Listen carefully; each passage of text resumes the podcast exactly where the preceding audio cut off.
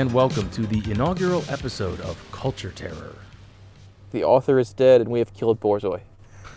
We haven't actually. That's uh, that is a uh, philosophical reference, not a yeah.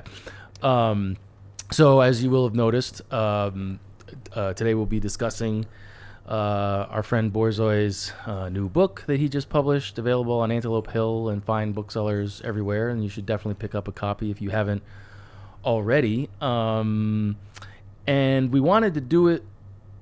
uh, You know, this is going to come as something of a surprise. I, well, I guess to everyone, but especially to Borzoi um, himself. Uh, we- we, had very highfalutin philosophical reasons for, for wanting to to do it this way, which uh, I think Louis, you had some um, some thoughts on. Yeah, like obviously Borzoi could be on this show, but it kind of cheapens if you're trying to do any kind of big brain analysis or any kind of commentary if you can just ask the author what he actually meant. And also, future you know future readers of the book in the will not have the access to Borzoi that we perhaps have, and so I think it's very important that we go full death of the author here, and analyze it uh, as someone who doesn't. I mean, obviously we know we can't pretend we never with Borzoi's work, but we have to analyze that as somebody who just who just read the book, doesn't and doesn't have you know can't just can't just you know DM Borzoi. You know what do you mean by this? I think we take take a you know treat it as Yeah, a very and I serious mean- work by because we're all serious guys Yes, and, we're and a serious cultural thing. and there's definitely a benefit to um, you know I mean, this is a deeply personal work among among other. I mean, it's it's a lot of things, um, but but one of the things that it is is, is deeply personal, and of course. Um, you know, it, in some ways, it would be you know nice to have like you could you could do a kind of thing where where um, we are you know interviewing the author about the personal process uh, behind his you know more personal reflections and things like that and there's definitely a you know room for that and, and maybe we'll do that or someone else will do that in at some at some later point but um, kind of what we were getting at i guess uh, with in with the in terms of the death of the author specifically is you know as you as you said quite rightly this is a serious work we we are we are um, producing serious work. I, th- I think, you know, as a side note to that, it, it's worth pointing out. Um, this is a more serious work, a more a better written work, a more um, meaty work, and, and a work more worthy of of reading and, and taking seriously than I mean, pretty much anything in the in the mainstream press that's been produced within the past ten years at least. Um, Yeah, arguably we could do an episode on the whole feast of shame on the feast of shame. yeah, We could definitely. do like a two or three parter on that. Uh, I guess which- that's not entirely. I think I, you know, obviously Antelope Hill is doing quite great work, and, and Scott Howard's um, transgender industrial complex is is a, is a is a great work of nonfiction. But but that just goes to show you, like, again, the kind one of the kind of broader points here, which which Borzoi himself, um, you know, occasionally pops out, sometimes more more explicitly than others, is you know the culture is is dead, or or and to the extent that there are still like you know occasional spasms of movement. The only things worth paying attention to, the only quality works, are being produced by anonymous racists on the internet. Um, Yeah, which goes to show you in a, in a way that kind of invalidates a certain reactionary impulse of mine. But if you're not being at least somewhat transgressive, you're really just kind of spinning your wheels. It's kind of the big, it's kind of the big conceit of liberal art and liberalism's art, and it's it is like it's it seems self-evidently true to us. Now maybe you know when we have if we can maybe one day we'll create a grand academy of arts and sciences, and you can do good formal beautiful works. But right now, uh, we live in a liberal society where transgression is the only thing worth reading, and I would put a wrong. slightly different spin on this though, because like you know, so so he he references Borzoi references one you know at a couple in terms in the Piss Earth essays, a famous piece he did for the American Sun. I think most of his, his pieces are pretty well read, but we'll go over them anyway. But yeah, he referenced you know Piss Earth is kind of a play on on Serrano's um, uh, Piss Christ. And you know, there's an argument to be made. You know, the, the, the reason why Piss Christ, which is uh, you know maybe you haven't heard or not familiar, is is uh, was it this was it was it a crucifix or a photo? I think it was a photograph of of Christ on the cross, uh, submerged in a jar of human urine, and and this is to be taken as a you know some kind of culturally significant work of art, and of course it had a predictable reaction of this was in the '90s of, of you know inflaming the the conservatives and Yeah. you know haha on that. But the thing is like that's not even in I think in the, when the, when he produced that that was already in the most Yeah. important ways not transgressive. and and it kind of noto- notoriously, I think, and I don't think it was ever clearly stated by anyone at the time, but it really is kind of a the work kind of immediately self-destructed as a thing with a point because obviously the National Endowment for the Arts paid for it, so it was a government sponsored. It was literally government sponsored at like the highest level, uh, most formalized level, and then I believe right after it, like we got actual terrorist attacks against transgressive uh, cartoonists in Europe, and obviously this guy was just still walking around doing his piss Christ bit and not having his head cut off. Right. So it, it, it really it it's kind of a perfect piece of modern art in that way, in that it Yeah, and, It- and, and then so just bel- so, so so com- combine that, obviously. or sorry, contrast that with with the reception and the um, and, and, the, and the historical process of, of look at what happened to the buildings of, of Albert Speer, or, or who was that um, uh, the sculptor who had his sculptures all around Berlin- Thank you. Yes, Otto Breker. Like that, like Breker's work and Speer's work, that is beautiful. That is classical, and it is precisely for that reason is designated transgressive. Like, I I mean, we're in we're now full in full on demon world, you know, uh, uh, hell realm. Like, uh, I, I my one of my I wouldn't even call it a critique so much as like you know, um, when Borzoi talks about piss earth, it's it's in distinction to clown world. Clown world you put the you know you try to draw attention to how clownish everything is but it, it you know in itself it, it it's sort of a um an act of resistance. In piss earth there is only acquiescence. Uh, you know, I, I uh, in the same while we were discussing this on Twitter at the, at the time, I, I mentioned, um, you know, we, we I think we've rocketed in some ways past past Piss Earth even now to Hell Realm where demons are Yeah. just in control, Well, right? And everything is topsy turvy, upside down. What's one, one thing I wanted to kind of reflect on is that uh, Piss Earth is been around. It's a, I think it's a pretty old article, right? It's been around for or yes, it's like It's been- 2018. I think. Yeah, it it's like, it's like two years old.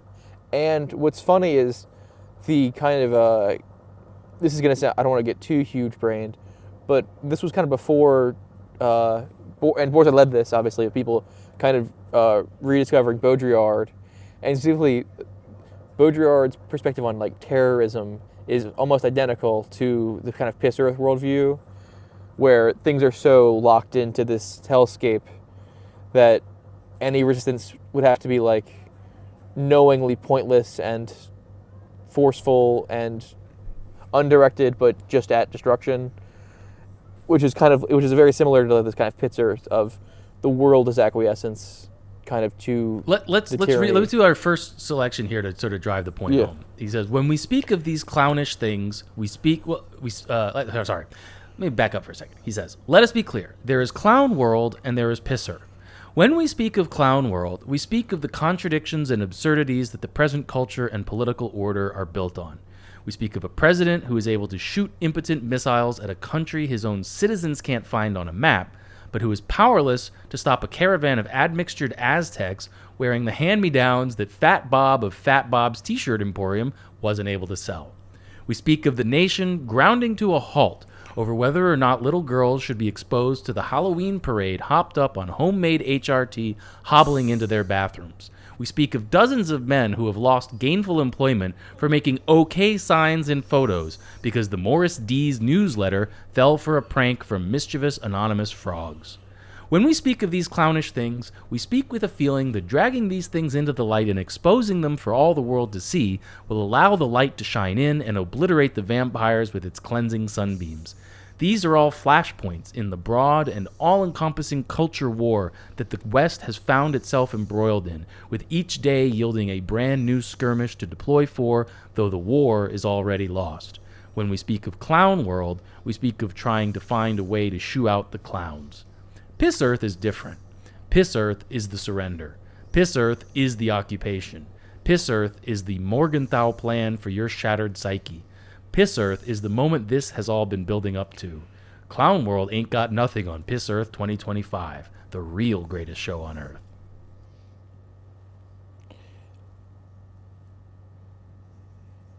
Yep, and it's you know obviously it's, I, it is so feel cheesy to think that we have it still accelerated, but like we have I think we, we I think we've accelerated. This was this is Yeah. from December 2018, and uh, we have definitely accelerated Yeah. from December 2018.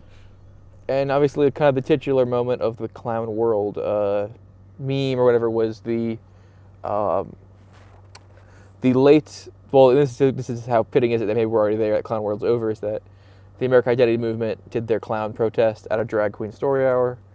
Uh, it was a big deal. It got a lot of positive. Oh, it was great. It was alt uh, I- media- I, alt media I don't have the. I should try, try to track down the videos of that. Was fantastic, and, and I'm sure Yeah. they've all been disappeared and it got from the internet. and Yeah. it got you know it got play on Infowars and it you know it got to the normies' eyes, and no one cared, really you know.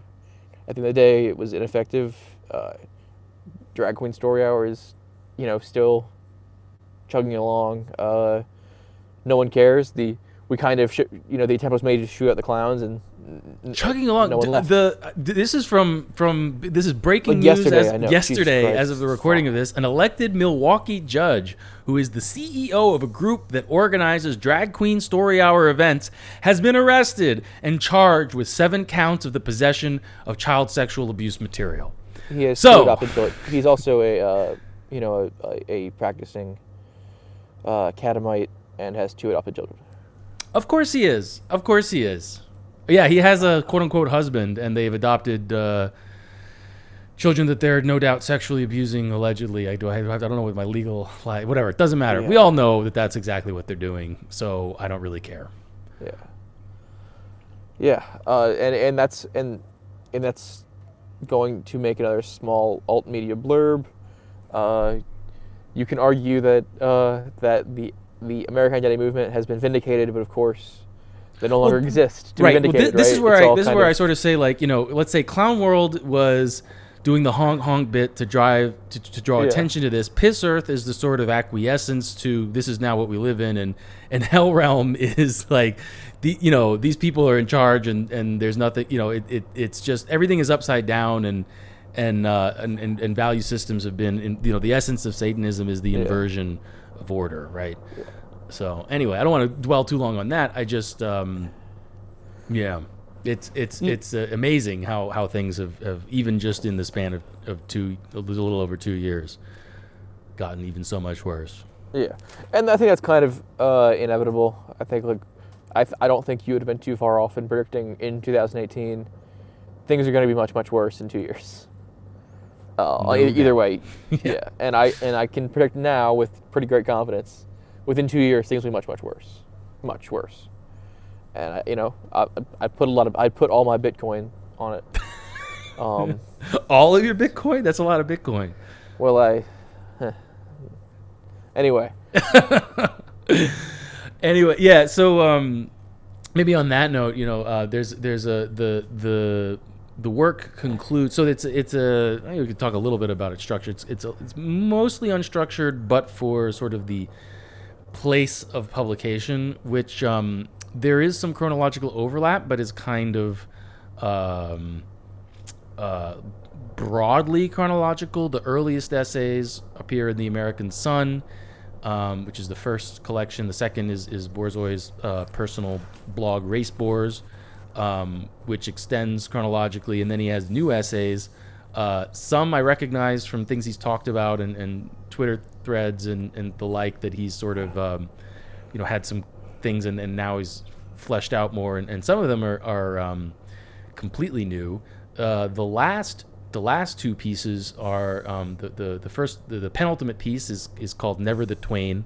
It's a kind of lightly fictionalized, um, you know, what if I were doxxed type story, um, which uh, I, I found interesting for its sort of.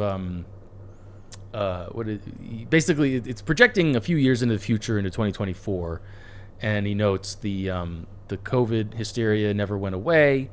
Uh, you know there's all this speculation over is trump going to run? Is he not going to run? And everybody's just tired of the of the situation. And, and meantime you know he's been doxxed and there's a, a disgusting fat journalist you know harassing him. Um, and everything kind of sucks, but he's looking forward anyway. And and I think that sort of speaks to there's there's a really um, uh, beautiful and affecting piece that that concludes the um, the collection where it's it's his to his future unborn child. Um, I, I, th- thought about reading it. I don't want to read the whole thing. It's a little, it's a, just maybe a little too long for this, and or I don't know. What do you think? Uh, no, I think you know it, this isn't the this isn't the audio audiobook. you Yeah, know, you gotta- exactly. So we- whatever, we'll let book. you we'll let you read that. But Yeah. but the, the thing the thing about that was um, it really resonated for me with with some some notes that he had on um, American futurism, uh, which I really I, I know he says you know this is not a, a manifesto. I'm not going to write a manifesto of American futurism. I kind of wish he would, uh, but I guess that's a, a Yeah, project. that's actually one of the kind of criticism I wanted to bring up of uh, the essay, is that you get a uh, a really good defined, uh, and that's kind of kind of the same with all essay collections. It's kind of the weakness of an essay collection is that it's it gives you an insight into kind of Borzoi tone and his worldview, his and all these things, and it's really it's really great writing, but it does lack a certain. Uh, call to arms. Not saying like Borzoi needs to lay out the plan for victory, but uh, comparable books, like I, I would say, Bronze Age Mindset has a very like a, a very defined thesis. Uh, Yeah, you could agree or disagree, but it- you know, Yeah. uh, Bronze Age really can't- pretty clear on Yeah. yeah. what he's into, and uh, Borzoi never really gi- gives us a thesis, uh, which, I mean, there will be probably more Borzoi books, right? That's up with obviously.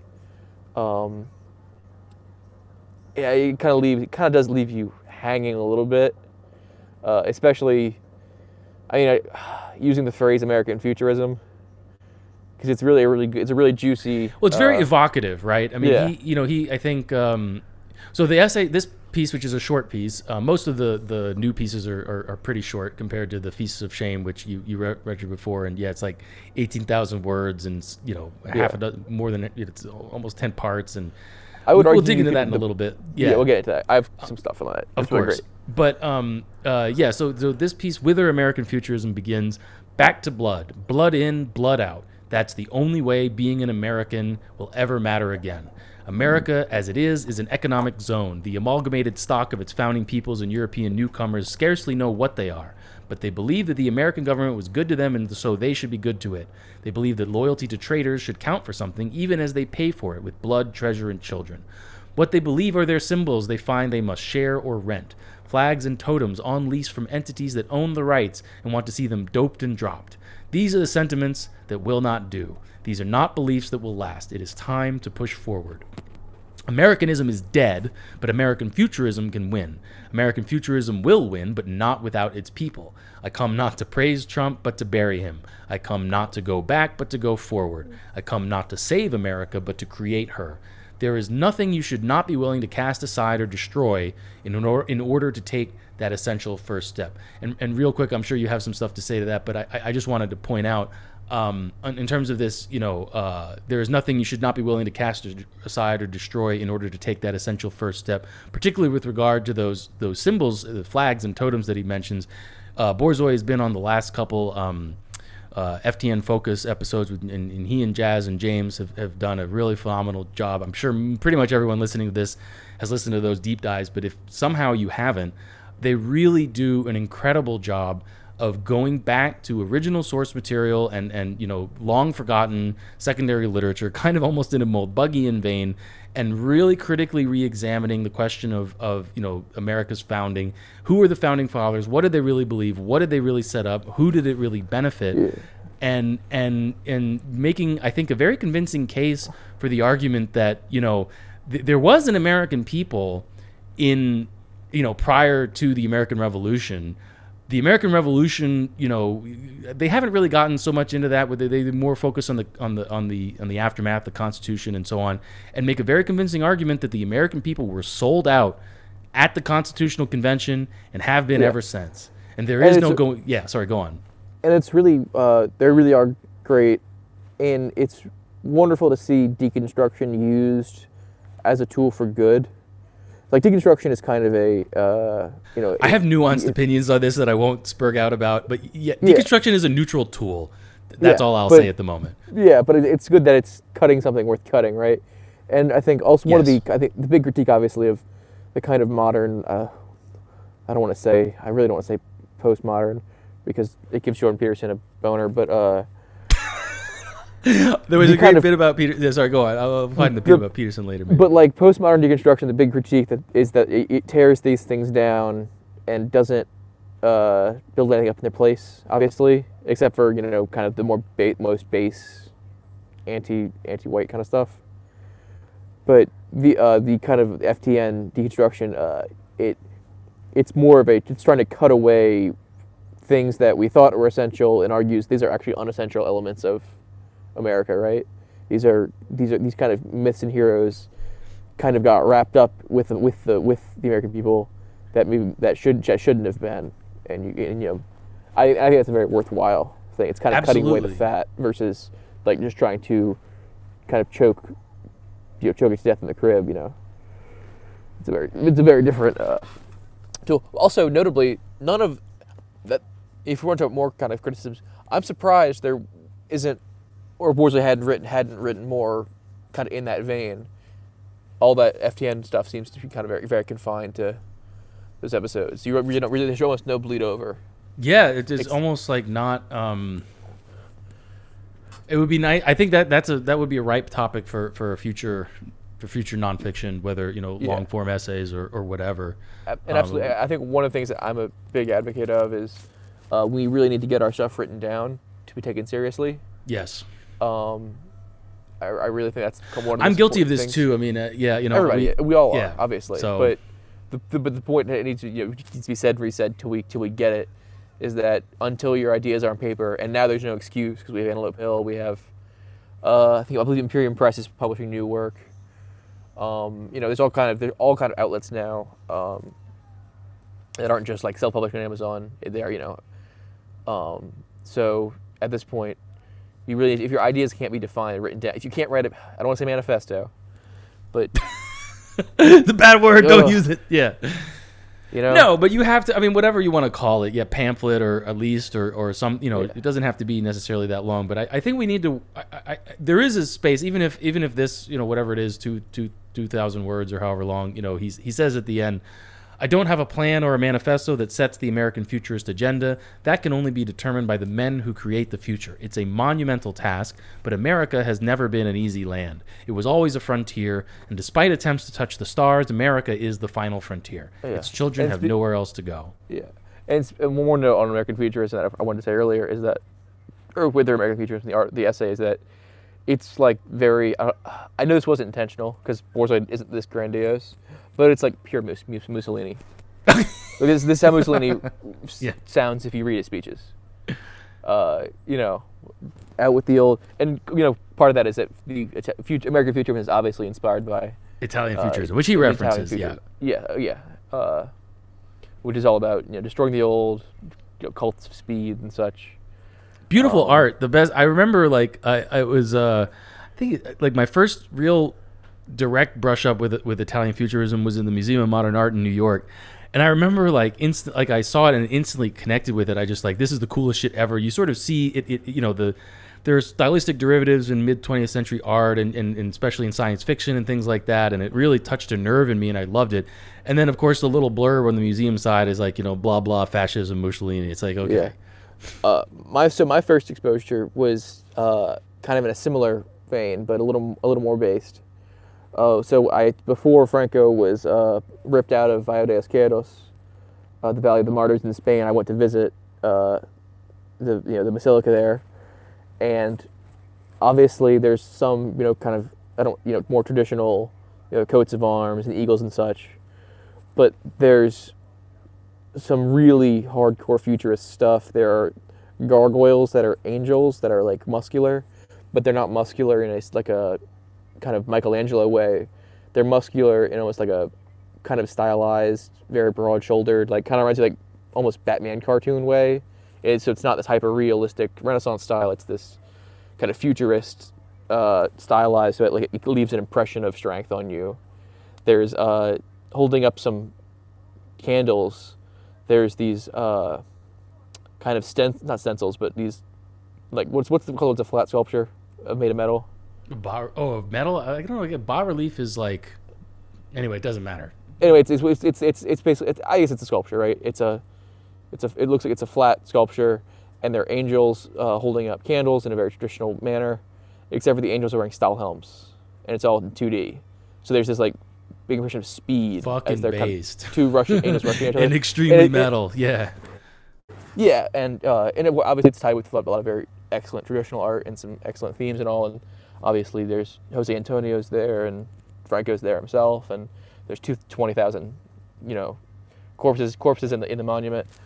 You know, it's it's a it's a, you know, it's a it's a very impactful thing. But the like the very futurist elements really stuck with stuck with me.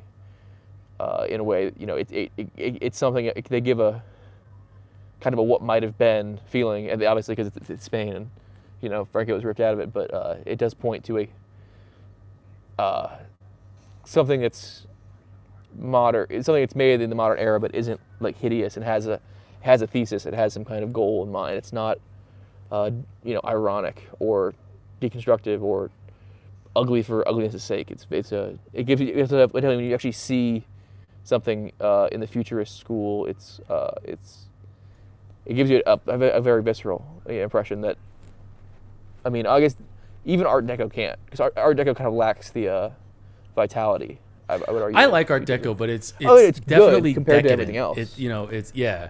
Um, it's it's decadent in a way that and, and it's it's clearly a, it's almost kind of like a modernist baroque to me um, versus you know yeah futurism I guess yeah. is well, the best parts of, of like of Art Deco are like they're kind of more reactionary stuff right?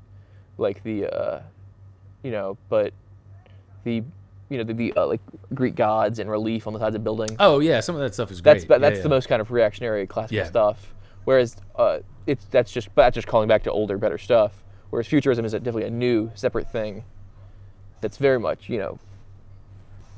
Anyway yeah well, well, let's not get too deep into you know our love for fascist art because that's kind of arguably kind of a tendency that this book this book is kind of uh, crying out against Yeah, that's true. I mean, there's a, you know a sense in which um, I mean I, I think you know maybe to, to go on another side note that you know sport uh, discussion uh, coming from this book like I, I think it's an interesting question and something we haven't quite um, entirely grappled with as a movement, which is fine. I mean, it's not you know necessarily a problem, but it is it, it's an interesting question and which is you know what to do with the legacy of, of 20th century fascist and, and national socialist movements. Um, you know, people th- during the Great Optics War of whenever that was, 2017 or so. Um, you know, the people were always saying, "Oh, you know, you are so beholden to this thing, and it's it's aesthetic, and you're just in love with these aesthetics." And every, well, well, actually, everybody hates them, and that, that's not true. People love like you know fascist aesthetics. The, you know, the, the the coolest Americana is basically fascist aesthetics, but as far as specific symbols and you know specific uh, art forms or things like this, um, you know, I guess he doesn't quite put it this way. Borzoi doesn't quite put it this way in, in the in the text itself, but you know, I, I think uh, I think they have expressed it this way in um, on the podcast series, which is you know, take what's best from the past, take what's useful, take what works, and just forget the rest. You know, and you don't, or, or at the very least, don't give it an outside. You know, don't play, don't uh, you know, worship these dead forms that you know, it just you don't continue to mouth these pieties that nobody actually you know believes in anymore because it's not helpful. It doesn't it doesn't accomplish anything. I think you can apply that to pretty much everything. Yeah, it's also important to remember that like there are certain tactics that these other movements used that they are they they, they kind of see them coming, and you can even see this in articles like uh, obviously like public speeches are a very powerful tool to expanding ideology and expanding a kind of a, a, a resistance movement, but they have a very good tool in their toolbox, which is Antifa attacks. There's a scuffle, events shut down, and all your guys who defend themselves get arrested. Right? That's a really good tactic the system has for destroying that one tool. Public speeches that they've honed. They've honed that tool over the last, you know, 70 years, having to do like you know in in fear of a kind of a, a new resistance movement. So we have to think we have to be a step ahead, a little more creative, uh, a little more, you know, outside the box because we can't we can't just dust off the old you know stormtrooper stormtrooper playbook. You have to you have to uh, you know they know what's coming if we try it that way, and they've had 80 years to stop that particular thing. So you know we we obviously do need you know new approaches and new strategies, and uh, arguably like waving the American flag is not a new strategy. It's been that's been tried too, you know, and they and they see that coming as well. So. but I, I wanted to uh, kind of pivot to the Feast of Shame if, if you're ready for it. Absolutely. Yeah. So maybe just like a, a quick, brief word. So yeah. So uh, this I think was the. Um, I mean, I, I have again. We're trying to do this with like we haven't talked to Borzoi about doing this. This will be a surprise to him, surprise to everyone. Um, as an outsider, I guess uh, it seems to me that while while Borzoi has uh, obviously been um, producing a bunch of content for a while and and and clearly uh, you know been writing for a while and is a very gifted and and, and skilled uh, wordsmith. Uh, Feast of Shame is kind of in a class of its own. In in some ways, it's um, I don't know. I mean, he does so much, and with, with and, and and and it's it's really a kind of uh, a masterwork, and, and and kind of deserves to be its its own.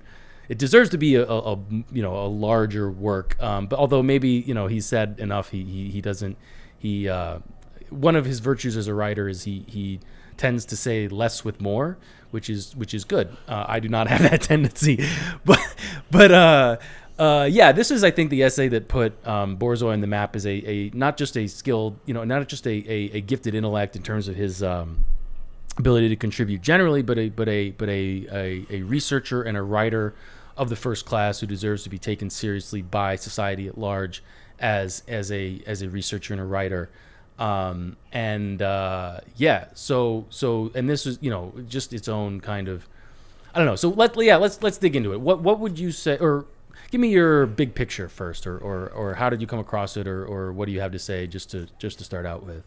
Uh, so obviously I read it when it came out. Uh, like everybody did. It's very it's very long, and uh, on rereading it, I found a uh, a bunch more you know excellent gems, and you know, so I got I've gotten a lot more familiar for, for uh, parts. Obviously, it's many parts, and every single part it can be read on itself. I think I don't. Obviously, they're good as a whole, but all the parts you've written by themselves. And if you already read Yeah, it's it almost kind of fractal in the sense of like you know this essay.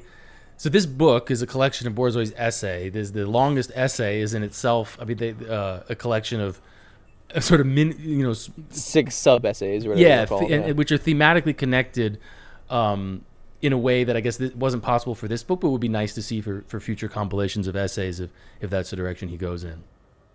Yeah, um, but so the one, so obviously, if you every time you read it, every they'll all uh, really, I think, pop out at you in their own kind of way. Um, but so when I reread it, I, I had you know I read it when it came out. I think it was twenty early twenty nineteen. It came out initially. It Doesn't matter, but uh, January really enjoyed- 2020 Wow. Oof. Wow. Time. Yeah, feels. I mean, it's funny how long ago that feels like. Uh, and I remember But- because like that was when the COVID situation was not like autists on the internet were had seen these horrifying videos coming out of China. Ostent- I still we still don't know what the hell was up with that. Um, but people on 4chan and, and, and then that was spreading from 4chan to Twitter were, were posting, you know, it was like clear that COVID was happening, but the only people who cared about COVID were, were basically anonymous racists on the internet uh, as of January 2020, which is funny to me because that was the, basically like from from Jan- January is when the first um, price spikes happened on protective equipment. I remember getting that was when I got like a hardcore 3M respirator mask and and like I it was still available, but the prices were starting to go up and they were available from third party sellers on Amazon. Later in February, they'd be completely sold out by March, they were they were like tell th- th- throughout this whole period, they were telling people to um, you know that, that you can't wear a mask properly and don't wear a mask and it spreads by hand Do contact. you remember that, remember to do wash you remember your that hands. video up from uh, from New York at, at this nursing home? And it's this grubby looking like uh, kind of shekel smeller guy, and he's sprinting to his van.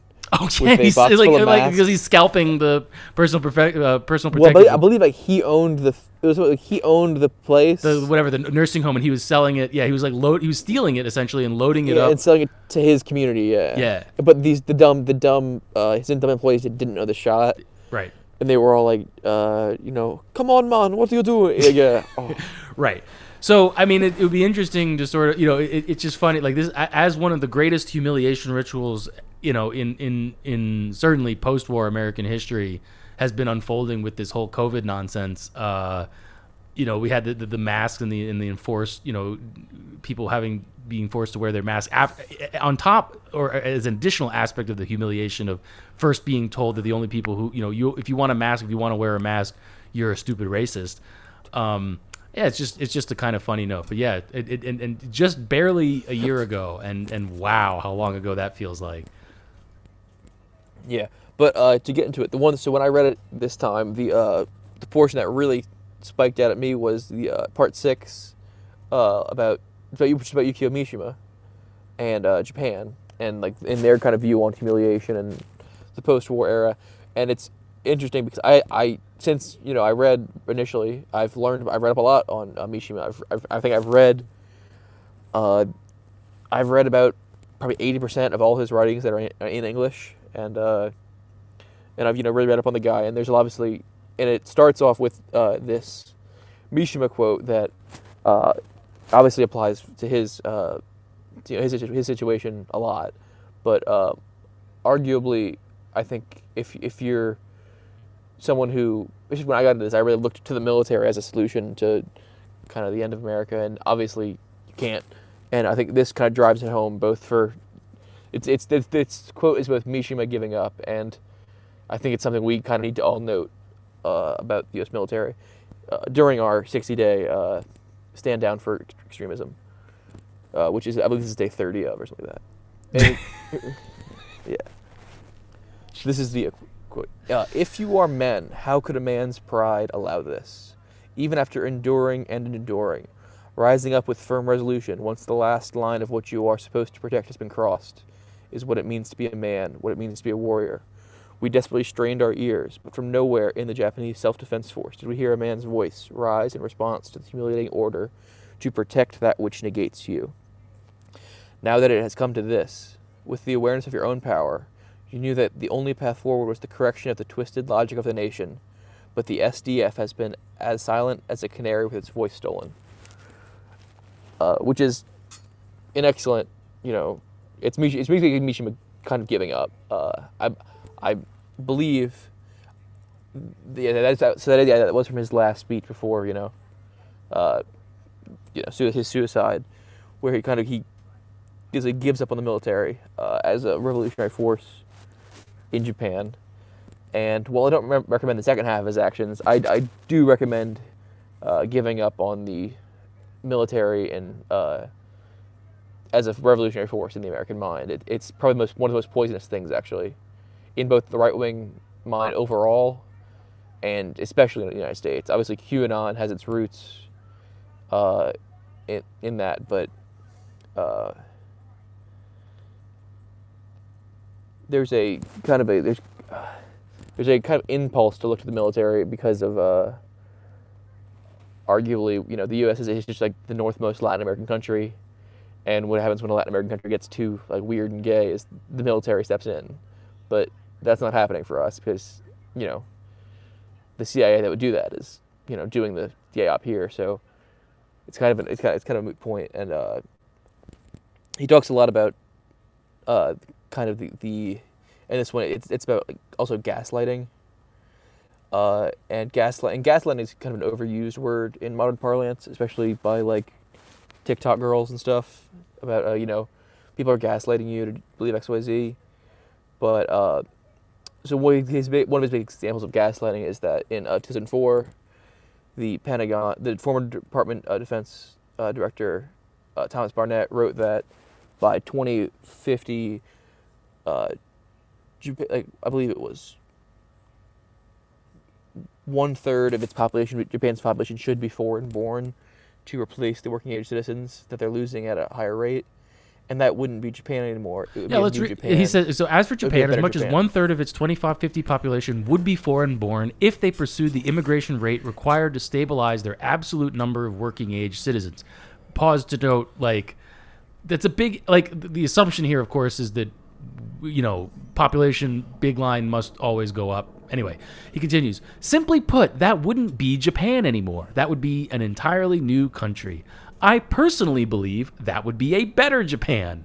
Because I think that insular society has so much to offer the world, and that letting more of that world in will let the Japanese achieve the normal nationhood they have sought ever since their brush with the apocalypse in 1945. Such are the tides of history. Um, and Borzoi goes on. This is a master class in humiliation via gaslighting.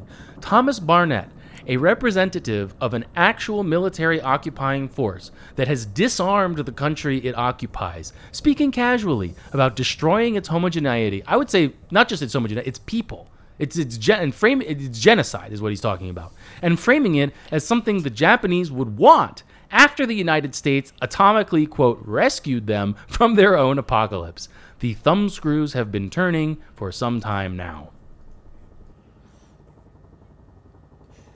Yeah, and it's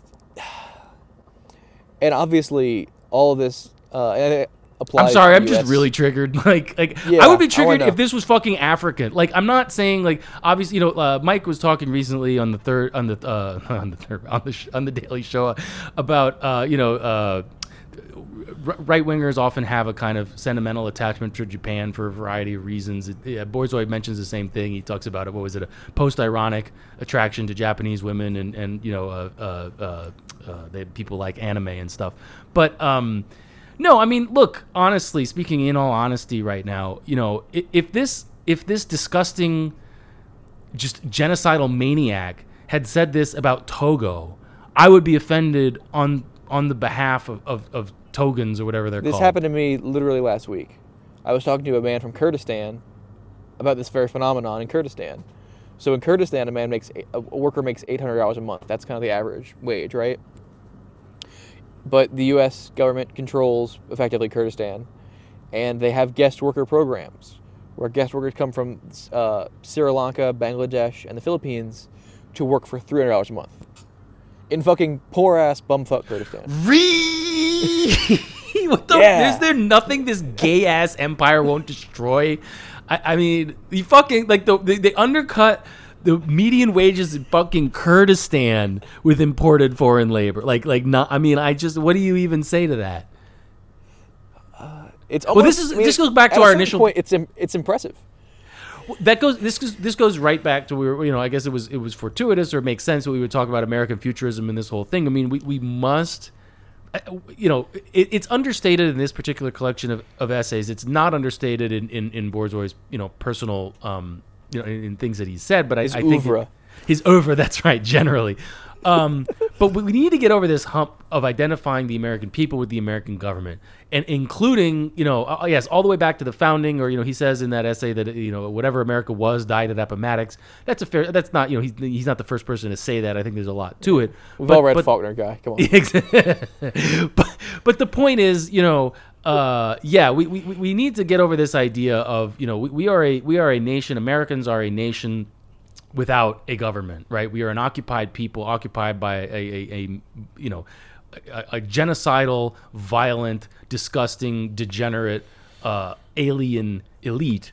And and the sooner we get over this conceptual hump of thinking that you know the American government really has ever had our best interests in mind, you know, the better the better it will be for us, and then the more effective we will be at forging our new American future.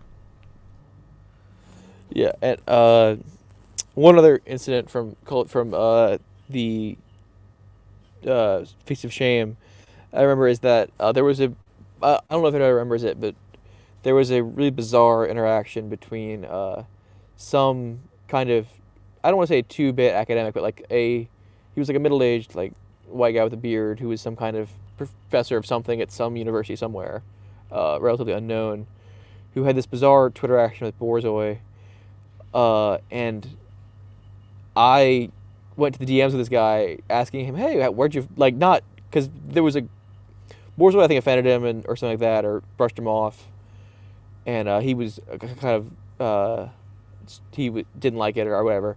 But a, a day or two after, I DM'd the guy and was like, "Hey, how'd you find like how'd you run across this? Like, what do you think of like?" Because he was always talking about the Feast of Shame and he's and he's you know I don't I always not gonna say his name because he might get like legitimately fired for this, but uh, and look at that Borzoi account's long dead, so you know he's safe. But he was like, I read the Feast of Shame, and it, I couldn't get out where he found it. But was like, I think it was one of the most important things I'd ever read, most you know best things I'd ever read, and I was like, ah, well, that's you know, I you know you know he's he's a he's some nobody academic, but he said it hit on a lot of important things in American society and culture that uh, need to be hit on that weren't, and I kind of view that, you know, because I vulnerable to credentialism as like, oh, this really is like good. I'm not just crazy. It's not just my little bubble.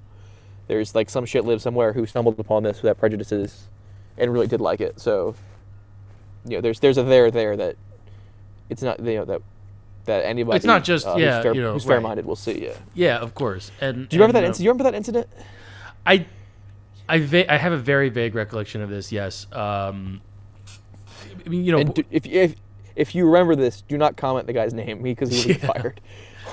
No, I, I do remember that. Um, you know, and and and Borzo. I remember what I think one of probably the height of uh, of like frog Twitter ish. You know, Twitter was was Borzoi getting when he had a uh, like a what's that Finnish bear? It was like a Finnish Oh, bear. av- Spurto, yeah. Spurto, like yeah. an alien, and getting retweeted. Avi getting retweeted by Ann Coulter. I think that was you know it, it was it, it, it's funny to reflect. The reason I bring it up is, is is not just to reminisce, but to, to reflect on. Uh, it, it's it's you know as we as we're speaking now. Um, I mean, who knows what, how this will be in the future or what you know they have in in, in store for us. But um, Twitter is at at the I guess we're over the hump of a major, major purge.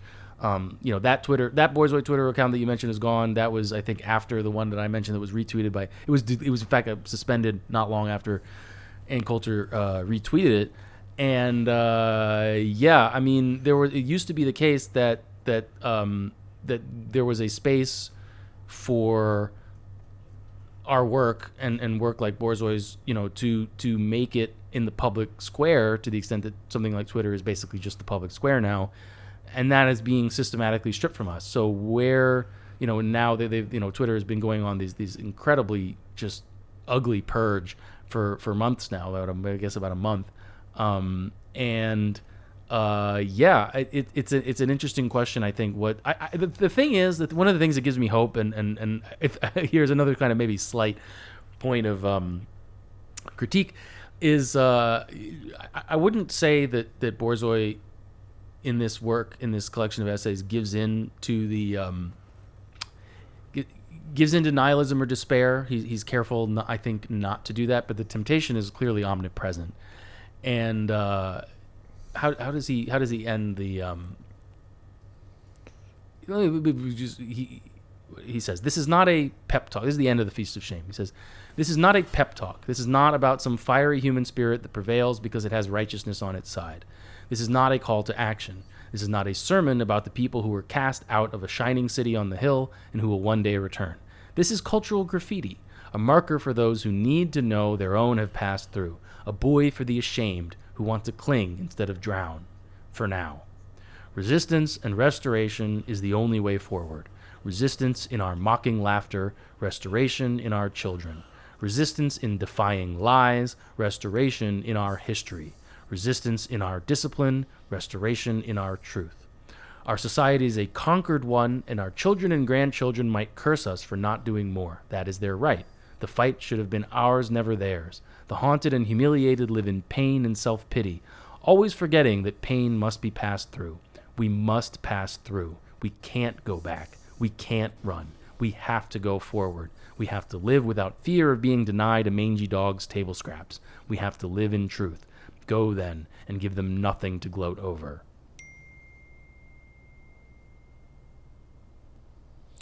Uh, yeah, uh, you know, it's Powerful words. ob- yeah, and it, obviously I don't. He doesn't. You know, it's uh, you know, Borzo's work has kind of been a.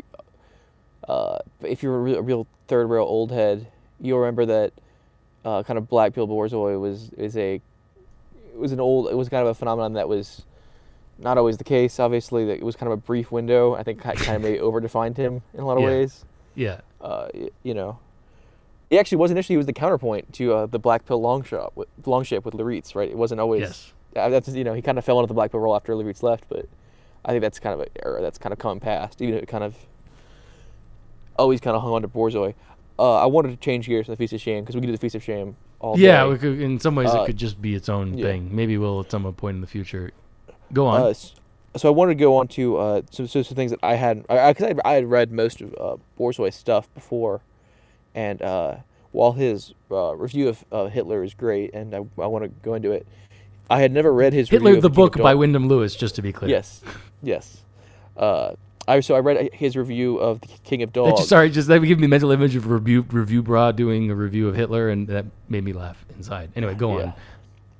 So uh, his, so the King of Dogs is a uh, it's a speculative work of fiction set in a kind of fallen America, and um, it's an excellent review. It actually made me, made me buy the book. Uh, that's how, how good it was.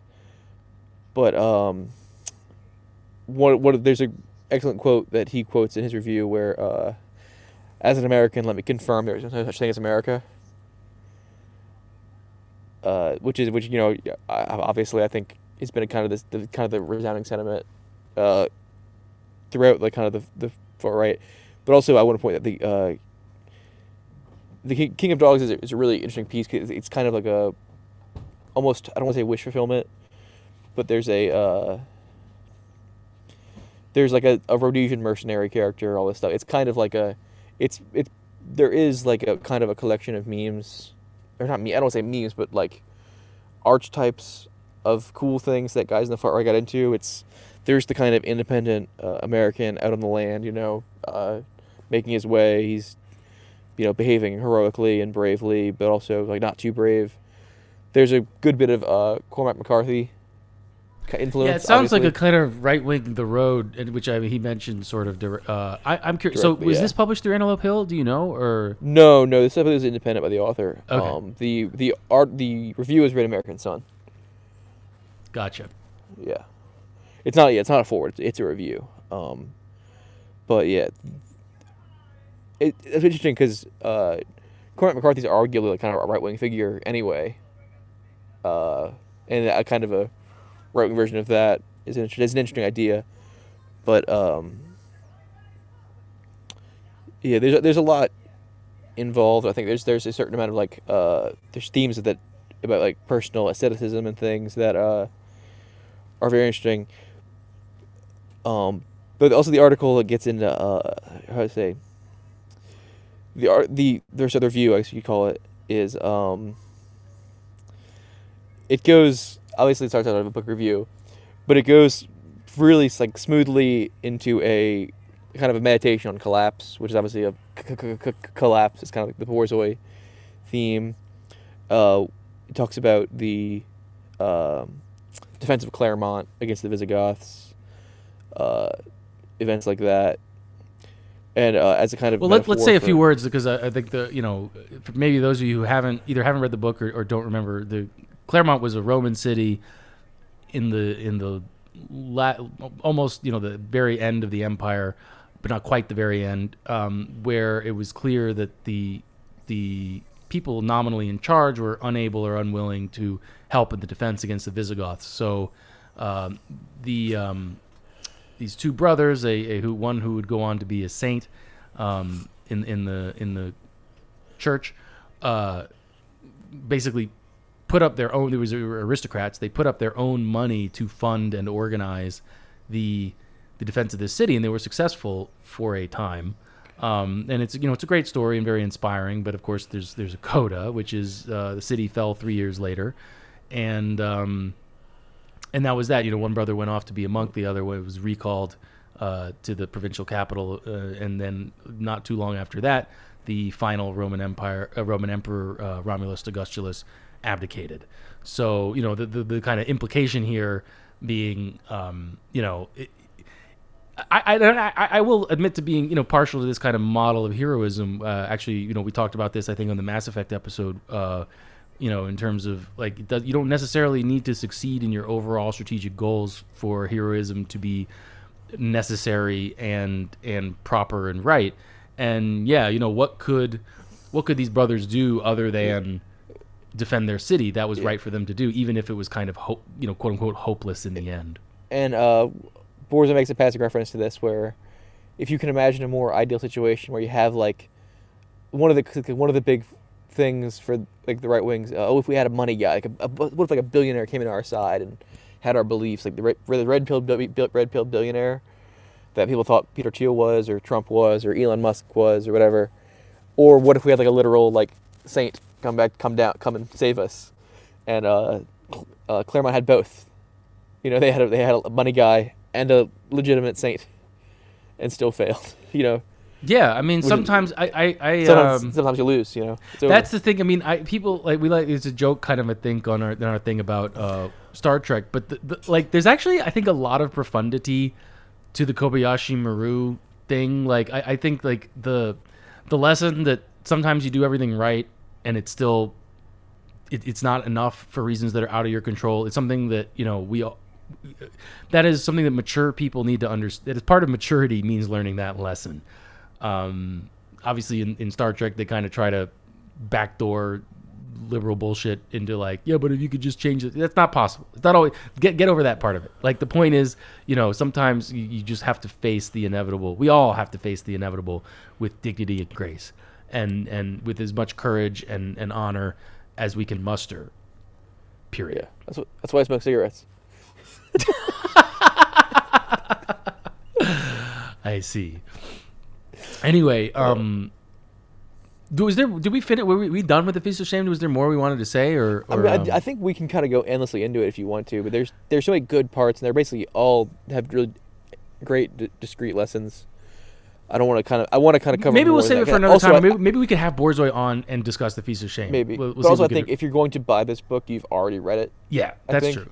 And my thing is just reread Feast of Shame. If yeah, Well, if one thing I did want to maybe cap that discussion, in particular, you know, that that thing on was um, by noting that like Borzoi did not invent the phrase humiliation ritual, but he definitely popularized it. And I have seen, I think uh, it was it was in the relatively recent past.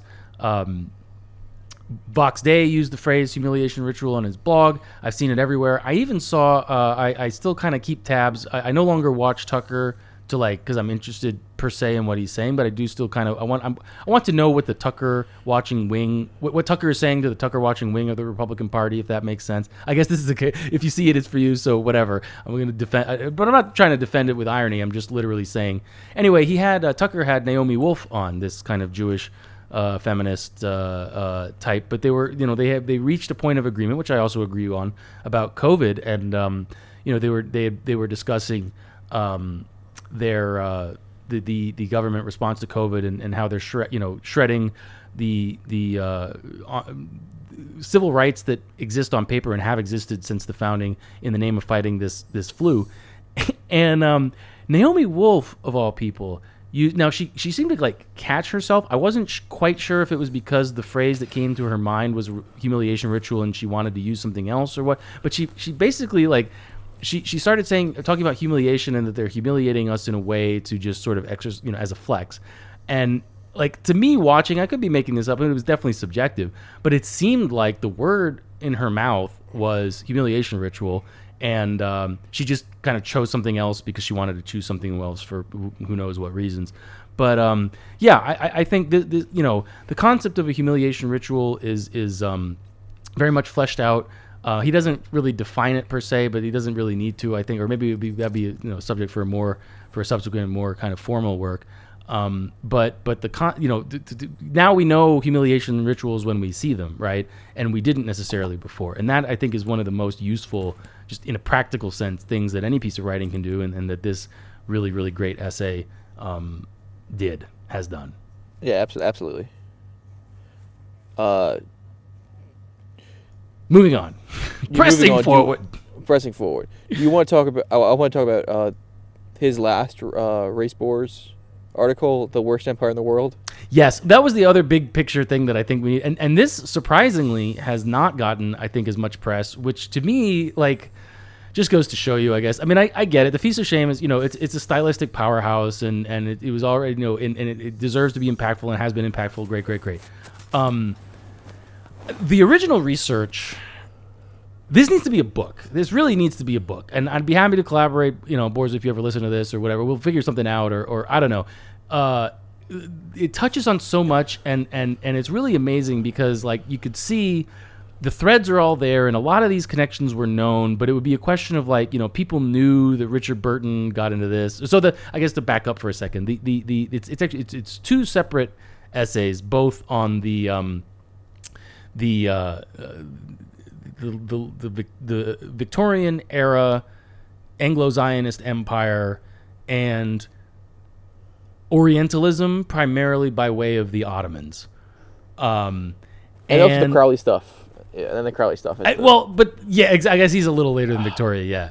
Um, Yeah. But but really, like you know, because we all kind of, I mean, the you know, even before I was red pilled, I was, or I guess fully red pilled, you could say, like I knew what the Balfour Declaration was. I knew that the you know the the because whatever it doesn't matter why personal doxy reasons.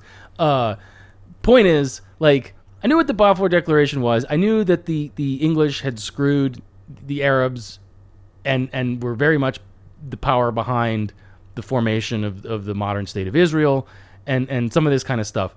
Um, but that's kind of like at a very big picture, and and this essay really gets these two essays really go into the uh, the the nitty gritty, not just of like the players themselves and their connections with each other and with with you know intelligence agencies and the literary world and with the occult like Aleister Crowley, but just how disgusting and degenerate they were Yeah, and how the, the amount of pederasty is.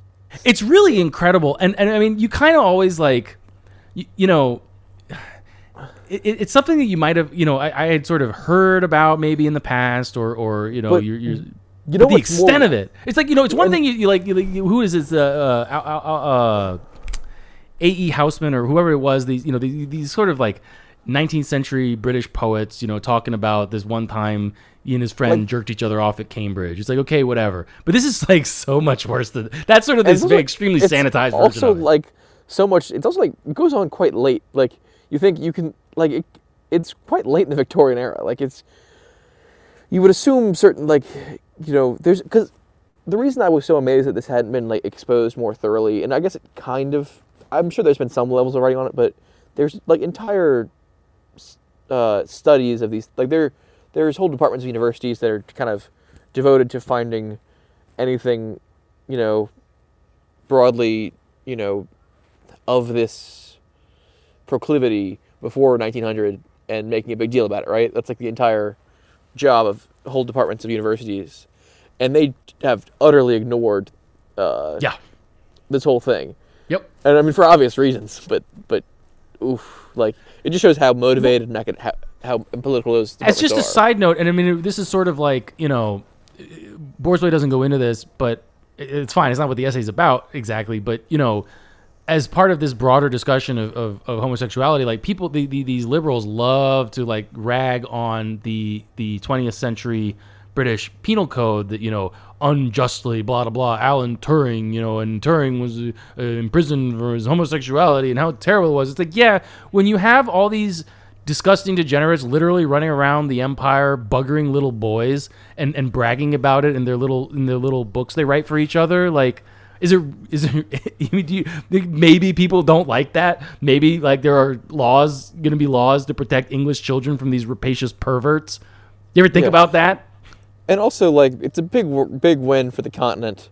Like while the continent was developing like futurism and like nationalism and all these kind of ideology and even like Marxism and things, you know things that would go on in the future, the Brits are like doing this, you know, as, as the continent's kind of shaking the world with its philosophy. Let me like see the if I can- finest the yeah. finest minds of Britain are doing this. uh, let me see if i can find the quote this was this was sort of like a, a um can you filibuster for a second Yeah. Also, uh, so I don't want to like be. A, this is this is gonna come off as like a very dismissive of like Ch- Chesterton and stuff, and like the kind of British reactionaries. But oh, there's only kind of great British reactionary writers from about about about contemporary with this kind of stuff, and the fact that they never bring it up. Like, imagine if if I was a, which I am, a kind of a, you know, a a right wing commentator on like the, the politics of the day and these kind of things, and I knew that all the left wing thought leaders were doing this kind of stuff. My every other word my, out of my mouth would be like names, dates, what they did with who, and uh, and there's no way that these guys this was like as well kept a secret because the amount of people involved and frankly, you know, like government like government organization like there's no way that guys I don't want to say G.K. Chester knew and didn't say anything, but like the kind of the right wing of Britain, I guess, like the old Tories, who are kind of kind of fond, fondly looked at, uh, you know, all the all the old good old imperialists, were just kind of not. I don't want to say they were okay with it, but they had like a, some kind of really gay, uh, not not not this gay, but like spiritually gay sense of proprietary propriety where they wouldn't like, like you could just tell everybody that this was happening, right? And you could have maybe saved like the fall of the empire at a certain point. So, argue, so like- yeah, exactly. And and on that note, here's here's Borzoi asking the questions historians won't.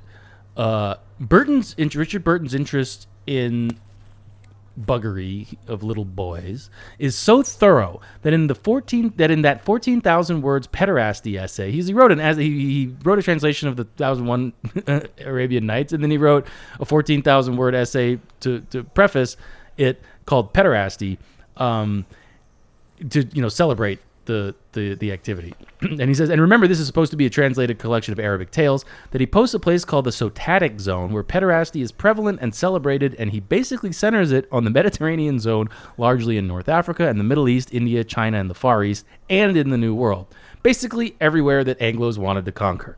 This creates a chicken egg question I wish I had never popped in, into my head. Did these Anglos conquer the world to get to what was already an abundance of catamites?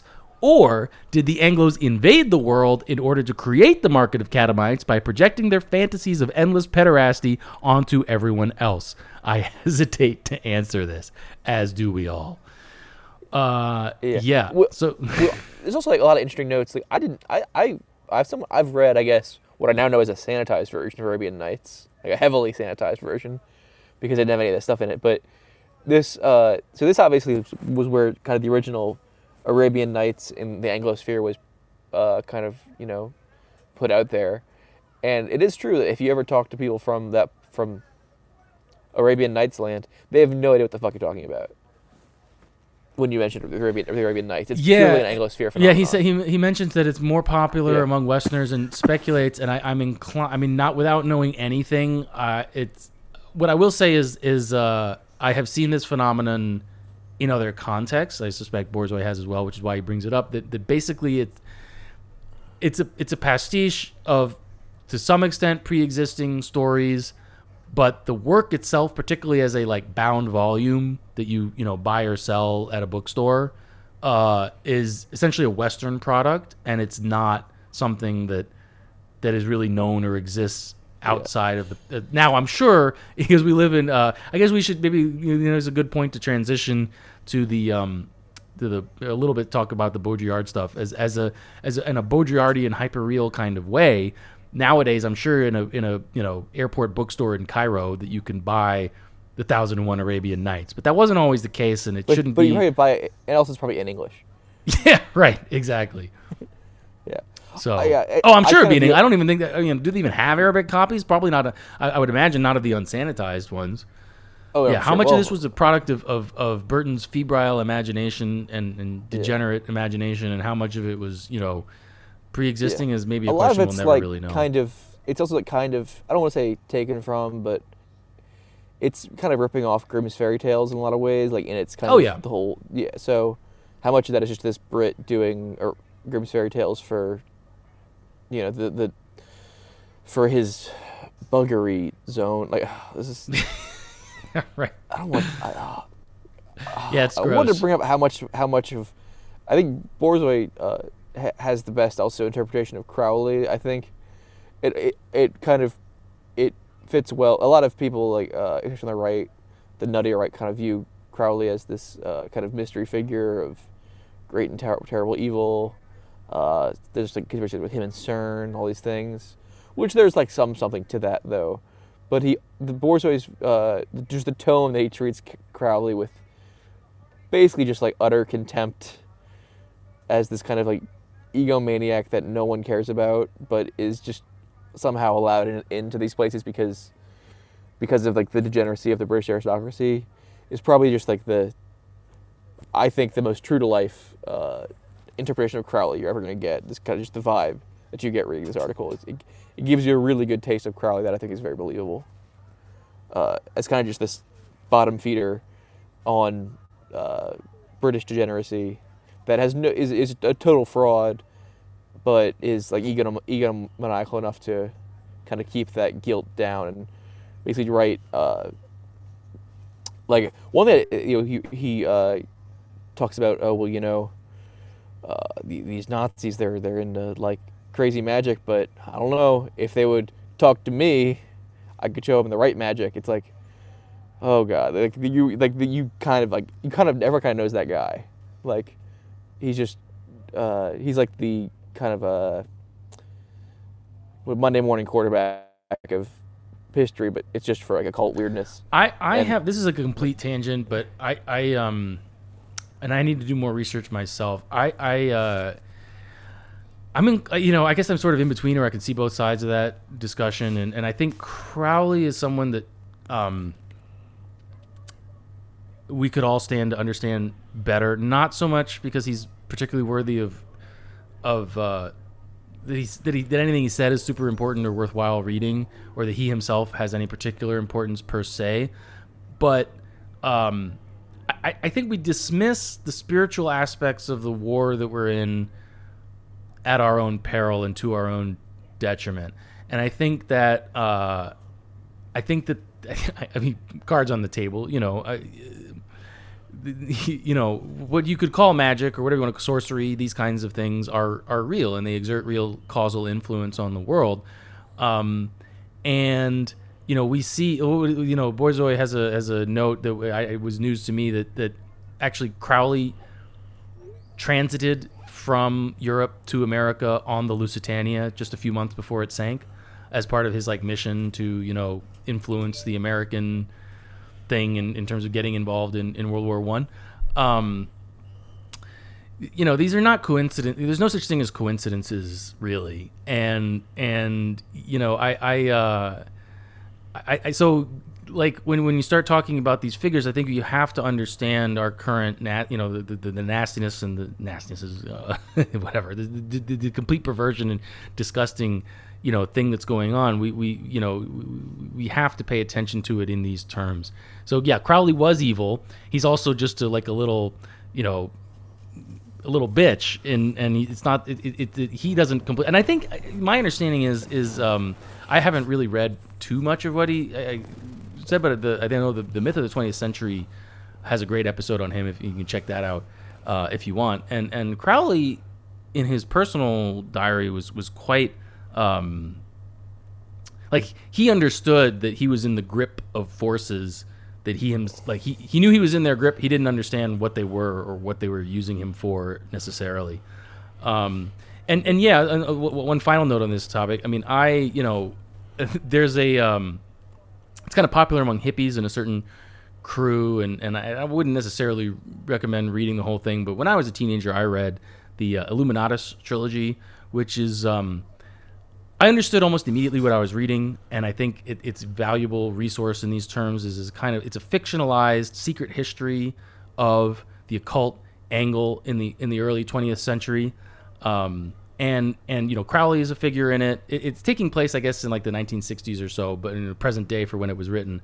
But it it it is very obviously like what part of what he's doing is like you know this is these are the stories that I heard because he the author is is hooked into that whole scene of you know uh, H.G. Wells shows up, H.P. Lovecraft shows up, Crowley shows up, um, and what's interesting, or one of the things that immediately stuck out to me about it, was that the occult um, history, the secret history of these of these things, sort of there's a there's a period between like roughly 1933 and 1945 where he doesn't describe it at all in any kind of detail.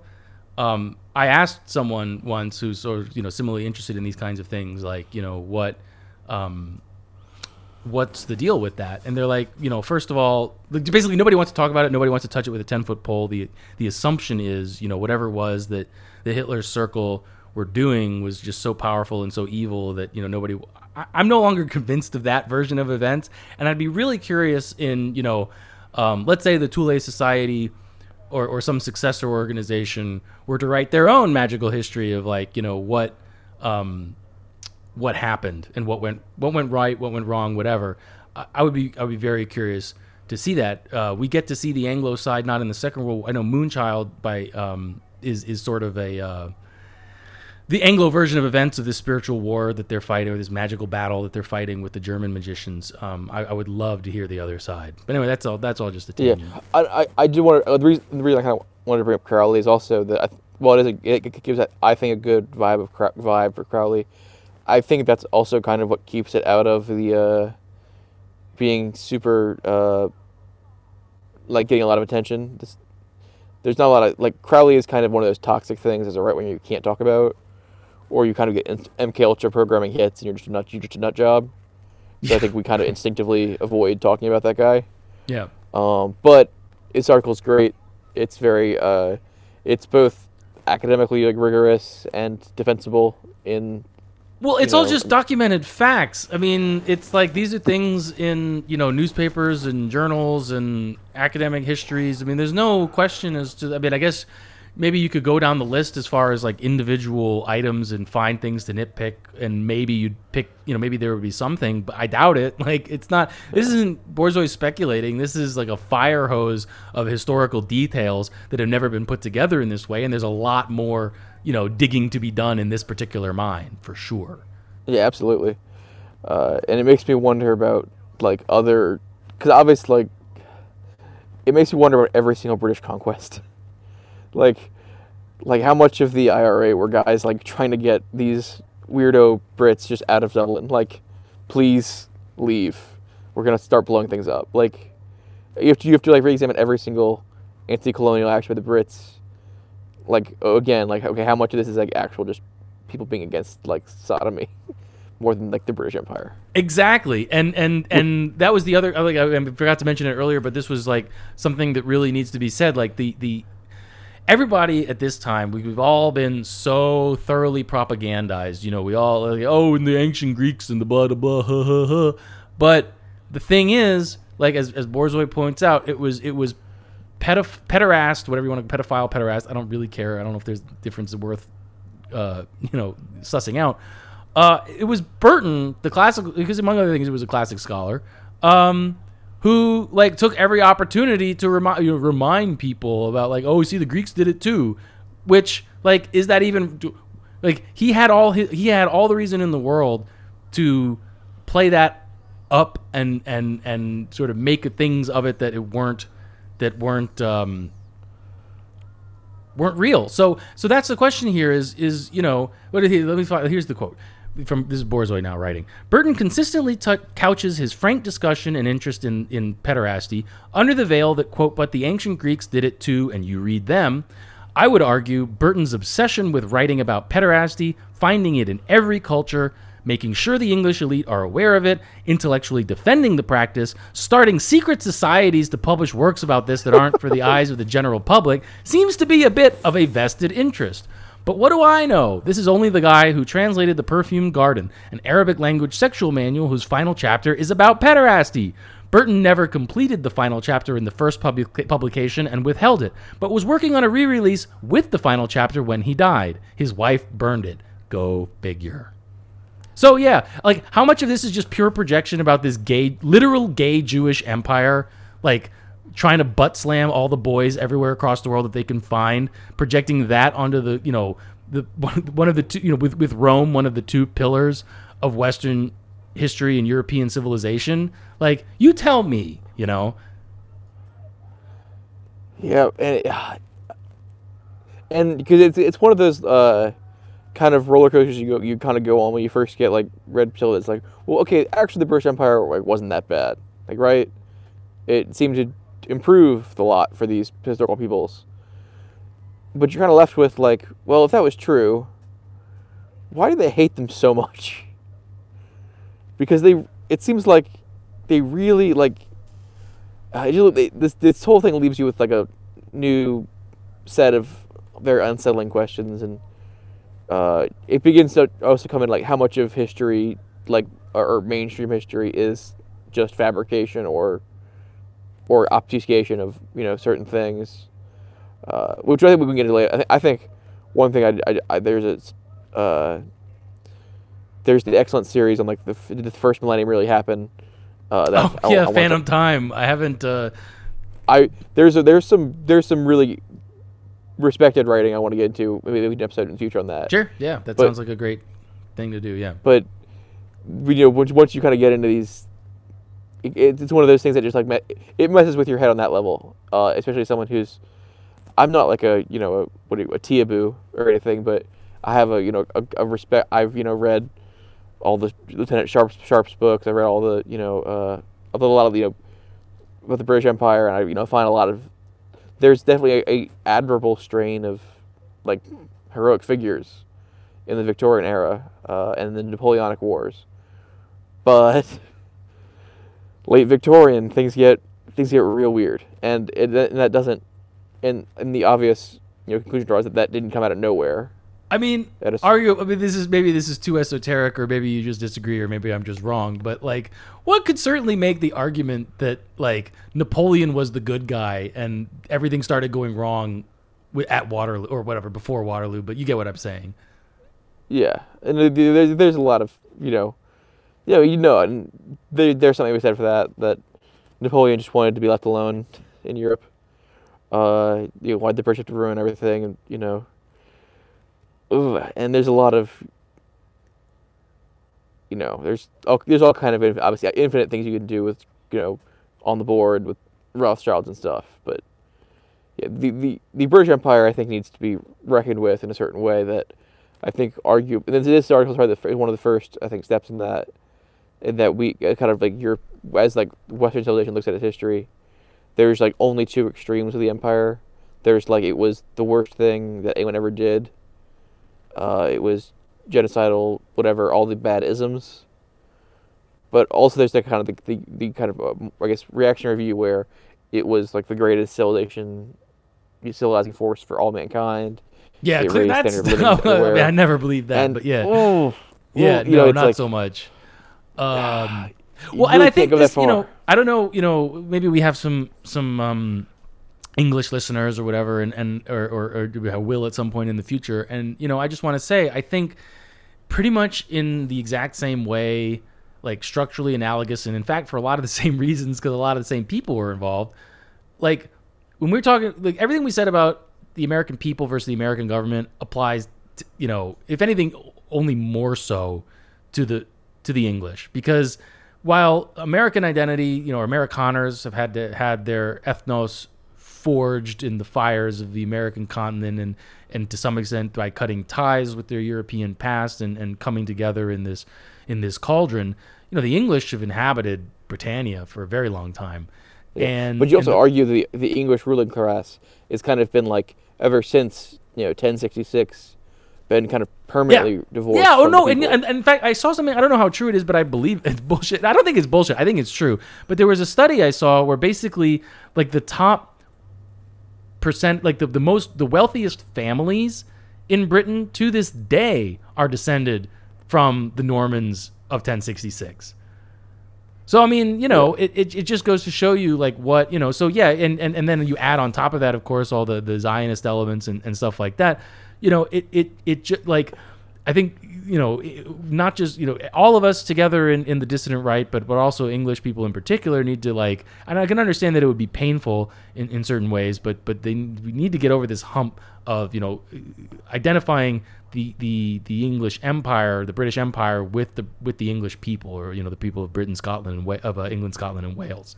I think that is a hump that you know they and we also need to get over. Yeah, which I think it's all it's uh, like when when I see certain things in history, like to this day, like the Irish, like hating the British, like hating hating them. It's, it really is like there, and obviously it's it's not. I don't I don't blame them, but yeah, what I blame them like- for is being so it- like yeah exactly. I but it just going to the seems same like- place with this. Yeah, But it seems like a like an artifact, something some somebody something nefarious happened to make make this happen. Like the these two islands are very similar uh, in some ways and different in other ways, but like the strain of hatred, it just it seems like it really seems like a like a like a plot, like a sinister plot to make this thing make this happen. It just seems so uh, kind of out of nowhere. well, I'm sure part of it is I you know Ireland was was trying to maintain neutrality in the, in the late unpleasantness. Wouldn't it? Yeah, but I, it just it just, it seems for like a lot of the uh, like more cartoonishly evil things the British Empire did. Like there there had to be something more to it there. Like you know, I was you talking about the, the potato, the fifth famine and things like that. Like there's really no reason to behave that poorly. You know what I'm saying? Like it just seemed like there had to be a, yeah. a more nefarious force at work to cause these things. You know, and uh, I'm sure the but yeah. Well, I think also I'm sure the religious angle was an important part of that as well. yes, but I don't it know. just Who seems out knows? of character. It seems just profoundly out of character for the British. Uh, you know, but you know, uh, moving moving on. Moving I think we- forward, yeah. That's the we- thing is like you know English, Irish, all people you know, and, and you know Spanish. I know I know a um, I know an old Spanish lady who's still butthurt about the Armada. Um, you know, some things just don't don't die. yeah. Uh, so speaking of all this, do you want to go into the, the Protestant way of QAnon? Sure. Uh, yeah. So, uh, the Protestant way of QAnon is kind of hamstrung by being in this book, in that uh, the QAnon as a like a Protestant cult has kind of been uh, already kind of thoroughly explored by a lot of people, but um, I think it's I think it's obviously still very interesting and like I said, uh, there were a lot of like really good tweets about how, you know, uh, QAnon is a Protestant sect or whatever, but no one wrote a book. No one actually put put it to paper like we're saying and until you put it to paper for real, it's not really a serious thing. So I'm gonna give Borzoi the credit for doing QAnon as an evangelical cult, uh, even though this wasn't the first thing the first thing to ever mention it. Um, and so one of the interesting things is that uh, cults don't like go away uh, very easily, uh, and that no matter so when uh, events when like dates and predictions come and they fail to come, you uh, the cults just get stronger, right? So I was in a scenario uh, before I read this article before I I knew it was bullshit, but I believe it was before the Biden inauguration. I was talking with a very nice, um, like middle-aged white guy. He was very friendly, uh, very kind of salt of the earth guy. Uh, made a bunch of you know had a bunch of money, debt free, lived you know, kind of the ideal boomer. Uh, and I was talking about him about you know the election and you know the the the, ch- the Supreme Court challenges and it was all kind of happening and he was dead confident, like 100% confident. Oh yeah, no, uh, before before the inauguration, I bet you, I bet you all the money in the world that uh, Flynn and the president are going to be like, Flynn's going to swear in uh, Trump on like the, the fifth or whatever, whenever the inauguration was, and I knew he had a lot of money. I knew it wouldn't hurt him, but I liked the guy, and he was such a decent, earnest guy. I was I had four hundred dollars in my pocket, and he had the money to lose. I could have bet him four hundred dollars right there, and and made the easiest money of my life, but I couldn't bring myself to do it. And I was just like it was just such a pure uh, expression of like this, uh, the Q cult. And the funny thing is, he never used the word like Q or anything. You know, it was all just like General General Flynn, uh, the military's gonna step in. Like these kind of, I don't know how, where he got it filtered from, or if he knew you can't use the word Q anymore. It's like the, it's like the, the MKUltra trigger where people freak out. They're trying to you know, program that as that like that's the word you can't associate with. But like he was a pure kind of manifestation of this thing, and it and I really hadn't seen it.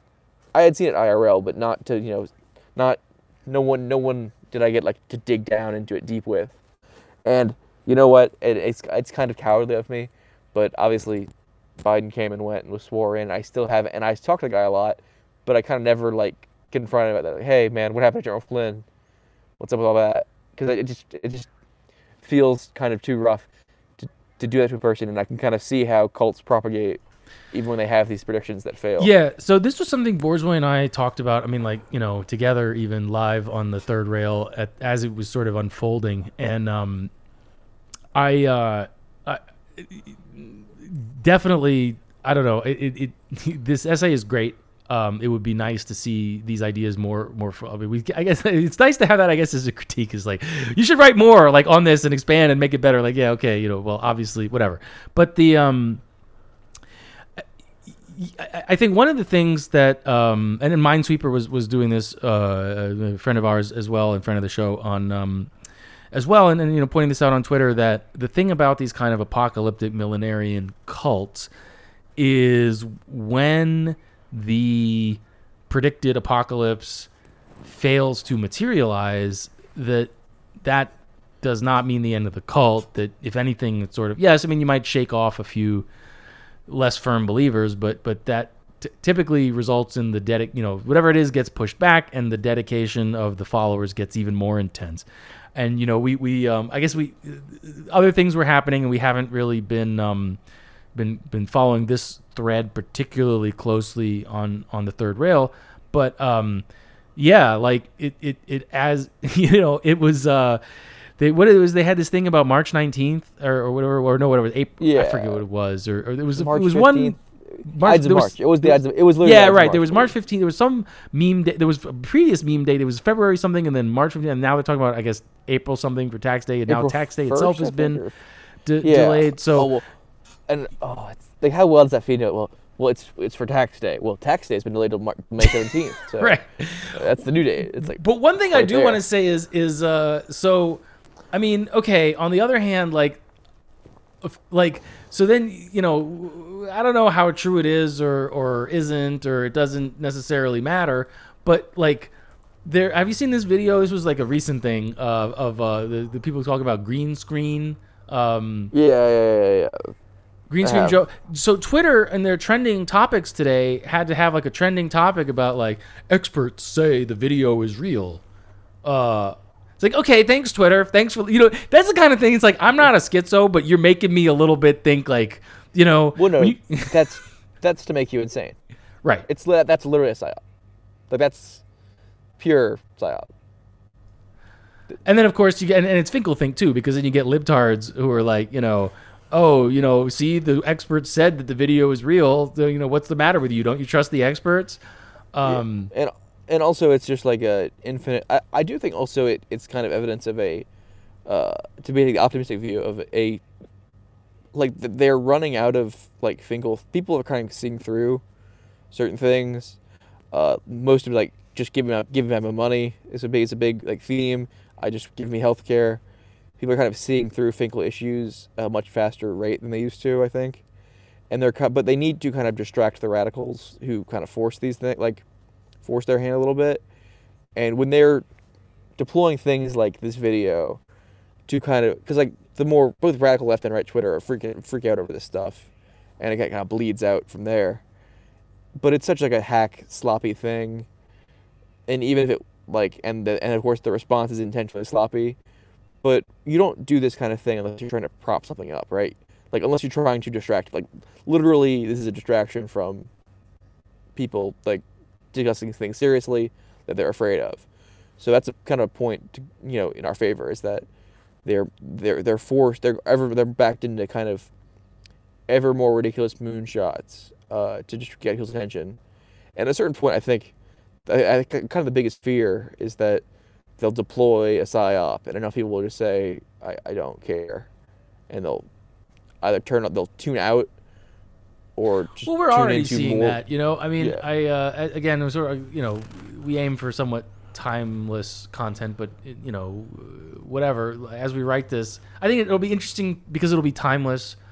Here's and no one also co- like in a week i won't get no one's gonna give a fuck about biden's hand well, through it right. Yeah. But I was gonna say there there was this shooting in Atlanta. There was some, you know, sex addicted guy. I mean, mentally tormented. I feel you know, obviously he's, uh, he's a sad you know case, but what's he what's the opposite of incel Volcel, but he's not a celibate. no He's no like- no he's like a, it's like a, i know it's like an out like uncel i guess you call it like right like he, he's he's like addicted to sex but he hates women like it's this uncel shooter I'm sure we could. Yeah, unsell. I like that. We'll have to. We'll figure something out. Yeah, I like that though. Um, in any case, uh, so he he went around these massage parlors where he was getting some kind of sexual gratification from the the the, mas- ma- ma- uh, the masseuses there, and shot a bunch of them up. Uh, from from the sex slaves that they were. Sex slaves, thank you. Yes, sex slaves who were probably human trafficked in the United States by by uh, the policies of the, the deliberate policy decisions of the pig American empire.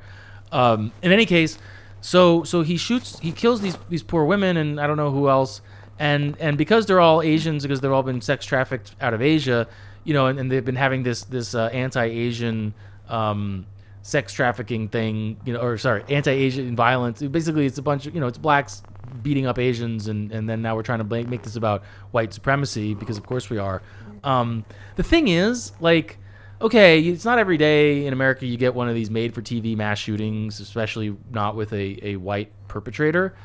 But like honestly, the the, the story is kind of already petering out, and you know nobody really seems to care very much. It's not you know the front page of the New York Times today is about the AstraZeneca COVID vaccine. Like it, I don't even see. I mean, I guess okay, they have a blurb three li- three lines below the the fold about uh, why are hate crime charges rare in attacks against Asian Americans, which. Because I'm an internet, I can tell you why. I know, I know, right? like you know, and I know the answer to that question, but actually, I, you know what? I'm gonna no. I'll do that another time. We're not we're not clicking on New York Times links now. I just want to get back to to Borzoi. I mean, the the point here is, of course, that like you Yeah, know, speaking of Asian Americans, Ed, our friend Ed Chang, yes.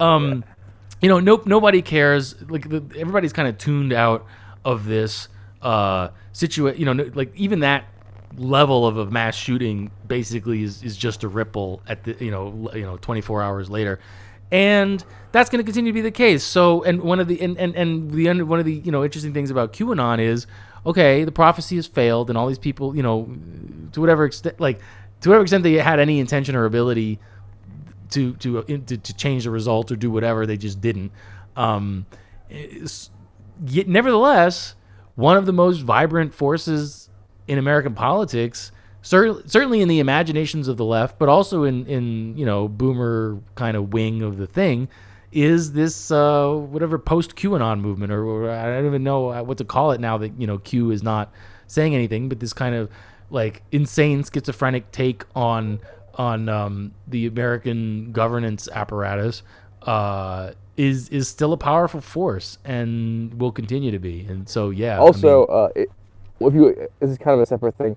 If you follow uh, like Q forums or go on, don't just go on them briefly to kind of stare at the sun and look away quickly. They have they are slowly not slowly. It actually because it Q is like born out of the Chans, um, but so are we obviously at a certain point. point, and uh, fish, it, it started as a very boomery thing, but even though they're like on a separate wavelength, it's forcing boomers to speak like our language.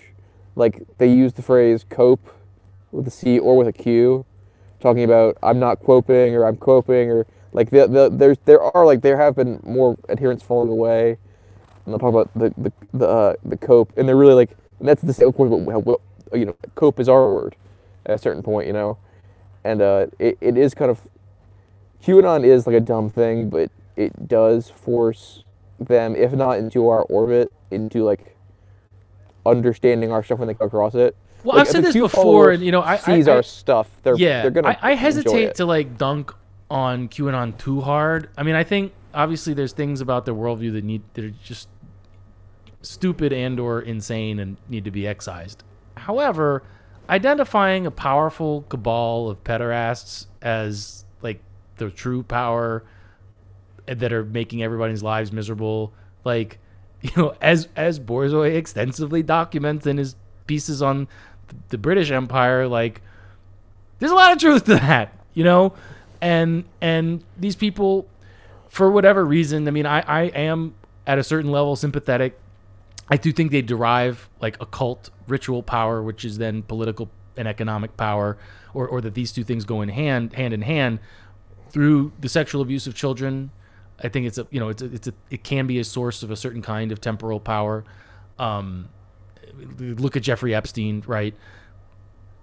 So like you know again, it's a question of separating the truth from from the, the, there's good things Yeah. about Q, and there's these people are, are so I think that's what really terrifies the um, our hostile you know alien overlords is is just how close the Q people are on so many Yeah. things. Like they're they're just half a tick off, like here and there, Yeah. you know. And also it is uh, like there is it is very true, and it's said a million places, but so like American Protestantism, like part of argue, it's part of argue, it's part of like the American mythos that's kind of already kind of fallen apart before we got here, but like America as a Protestant country, uh, the kind of like normie.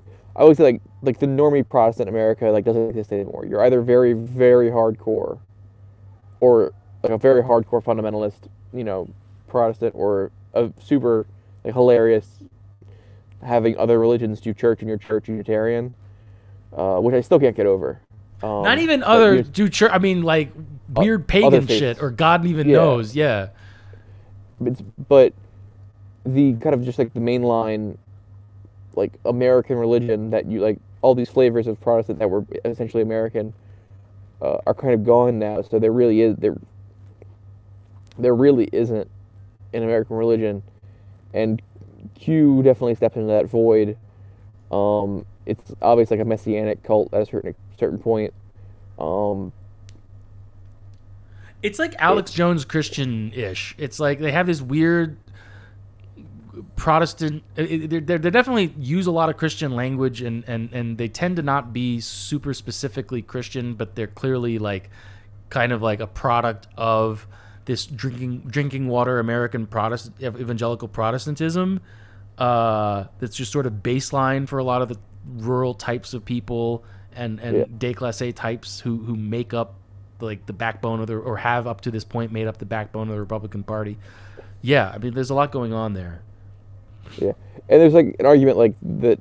Uh, it's like kind of a revival almost. Like we're due for a revival in a lot of ways. Like this is the Protestant revival you get in gay, in the gay empire. It's it's like believe in the gay empire again is your new like revival because that's that's kind of what it is. It's basically takes people who kind of tuned out or were black pilled on like politics and it gives them a a chance. A chance. It's almost like a revi- revivalist faith, but instead of like sinners in the hands of the angry God, it's patriots in control, bro. Like Sinners in the hands of an angry broad. Yeah, no, I mean that was a play on that, and of course another one of his Yeah. essays. But but yeah, um, yeah, exactly. But rather than God in control, it's it's uh, you know these kind patriots. of patriots. It's yeah. Joe Flynn. Yeah.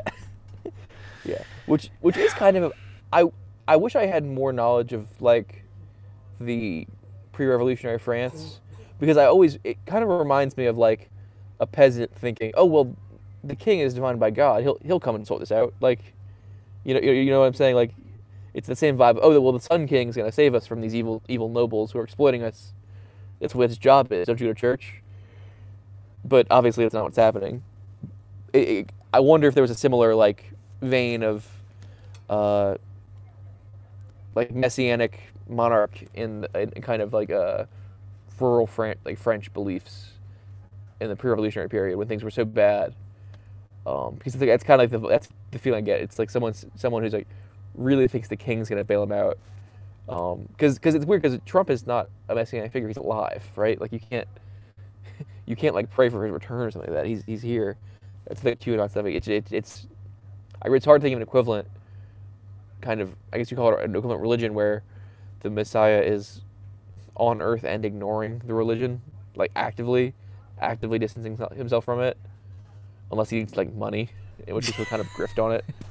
it. It's Uh, but you know what I'm saying? Like yeah, yeah. it, it's, it's truly a, a bizarre phenomenon. I, I really can't think of any historical uh, antecedent for it like at all.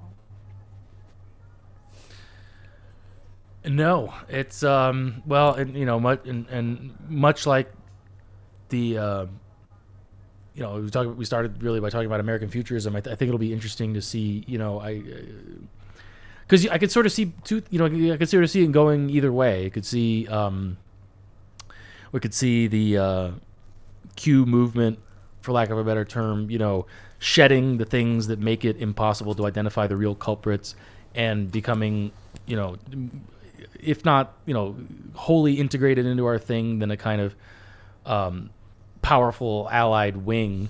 Um, or you just devolving further and further into schizophrenic insanity and and really just leading people down this uh, horrible rabbit hole and you know i think the future very much remains to be written as far as that's concerned Uh, yeah, yeah, absolutely. Do you want to change gears one more time? Sure. Do you do you have another? Yeah, yeah, yeah. What do you? What did Well, you? I think uh, we're kind of, I kind of before we wrap up, wrap up. I think we're kind Yeah, of getting there. I want to talk about. Uh, I want to talk about uh, Hitler and Lewis parallel lives. Oh, okay. Yeah, yeah. Great, great note to end on for sure. Yeah. Uh, there's obviously it's, it's full of excellent quotes. Uh, if Hitler didn't exist, they would have to invent him. Um, Hitler is not the man of the year, but the man of the 20th century. Uh, all kinds of great, you know, individual lines. It's it's, it's really written with a uh, kind of a, a Wyndham Lewis esque humor to it. It's, it's, there's a lot of dry humor throughout the for, throughout this forward. Uh, I, think it's Borzoi's most talented piece of writing. Uh, obviously, there's not there's not like a, a, there's not that there's no research, but Borzoi's stuff is usually like full of you know research and uh, drawing connections. Whereas uh, this this is this uh, forward is pure like writing, I guess you'd call it. It's really excellent.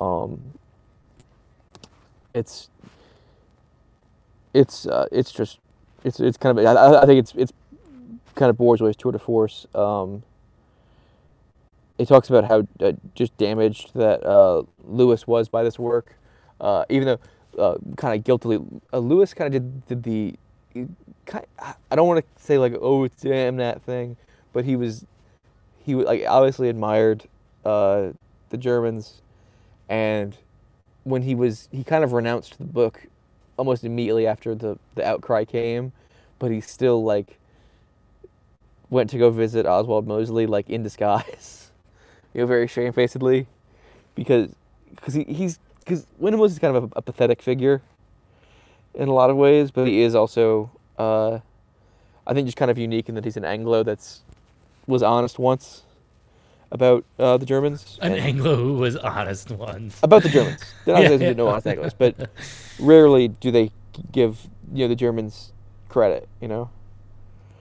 And uh, also, there's just some some really amazing uh, things that the like how like just with a weird amount of amounts of controversy of the era because it, remember it's written right so before uh, 1936 the kind of uh, feeling in Europe was that the Italians were the next great nation of Europe, right? They, they were on the rise. They were industrializing uh, from basically nothing. They had all the Roman history. And there's a note in uh, Borzoi's forward that the secretary of the Kensington Fascist Group took issue with Lewis's assertion that Germany was a greater nation than Italy, which shows you like what what a what a work of a time and a place that this that uh, Lewis's uh, book was. It's it's such a unique like ev- basically everyone was wrong about it. No one knew what what, what the future years would come. Um, but everyone had very strong opinions. Uh, I'm trying. I'm it's it's full of excellent uh, stuff. I don't. Do you do you, have you read the for, uh, read the I forward read, for? yeah, I read the forward. Um, I haven't read the book yet. It's sitting on my shelf with with several other Antelope Hill products that I haven't yet had the time to to uh, go through. Um, I, I think this, yeah. I mean, again, I fully endorse your your um, effusive praise for for Borzoi's writing there. I, I will, and I, and I think it is. You know, one of the one of the um, charming things about this this volume um, is is you know the the style ranges from um, the, you know this polemic and uplifting you know uh, uh, call to arms to uh, serious academic research to basically compiled Twitter shit posts from, from the internet, you know, spelling mistakes and all, um, which which uh, I think is is a very nice kind of snapshot. Uh, I will say, yes, as a preface, it, would do well, you know, as a, as a preface to a serious, you know, academic republication or whatever, you know, uh, Penguin Classics re- republication of this same work. Um, by you know by a noted whatever scholar of of whatever. Um, I- think I but to the kind of maybe broader point, and I, and I think you know this is uh, you know Borzoi leaves these questions lingering. I guess we we won't hear, uh, or maybe to leave it lingering, but to make it more explicit. Um, like we were saying before, I, I don't think I don't think it's a question of severing ourselves from the tradition of 20th century nationalist movements. Uh, I, I think it's very clear, you know, that that one of the things we need to do is, is make a forceful case for you know the, the the the first and second world war was a war of the Anglo-Zionist money power um, imposing its slave cartel on all of humanity. that that doesn't necessarily make in and of themselves the Germans the good guys in this particular drama. I, I think that's not a very helpful frame um, in any more than it, it is to identify the English people with the Anglo-Zionist Empire, as we were talking about before. Um, you know, people just want to love Hitler and people just want to love the the the symbols and the you know pomp and, and, and circumstance and and and art of the of the of the uh, you know mid 20th century. If they're just fans of the era, that's totally great. I get it. I'm I I too am a fan of the era. Um, but I think it's a sort of it's a challenge that we face and, and one that I I certainly don't have all the answers to as far as you know what is our relationship with these things going to be moving forward? And it's not even that it's it's not so much a question of like you know red pilling big normie or something or, or trying to reach people or you know with because people can be people have a, maybe a visceral disgust reaction to to certain things but but one of the lessons we didn't really get we got into a little bit with the pederasty stuff but but you know um one of the points Borzoi makes, and I think it's a good one, is you know you can sort of acculturate people to getting over their disgust reactions. That's what that's what they're trying to do with things like like drag queen story hour and the like.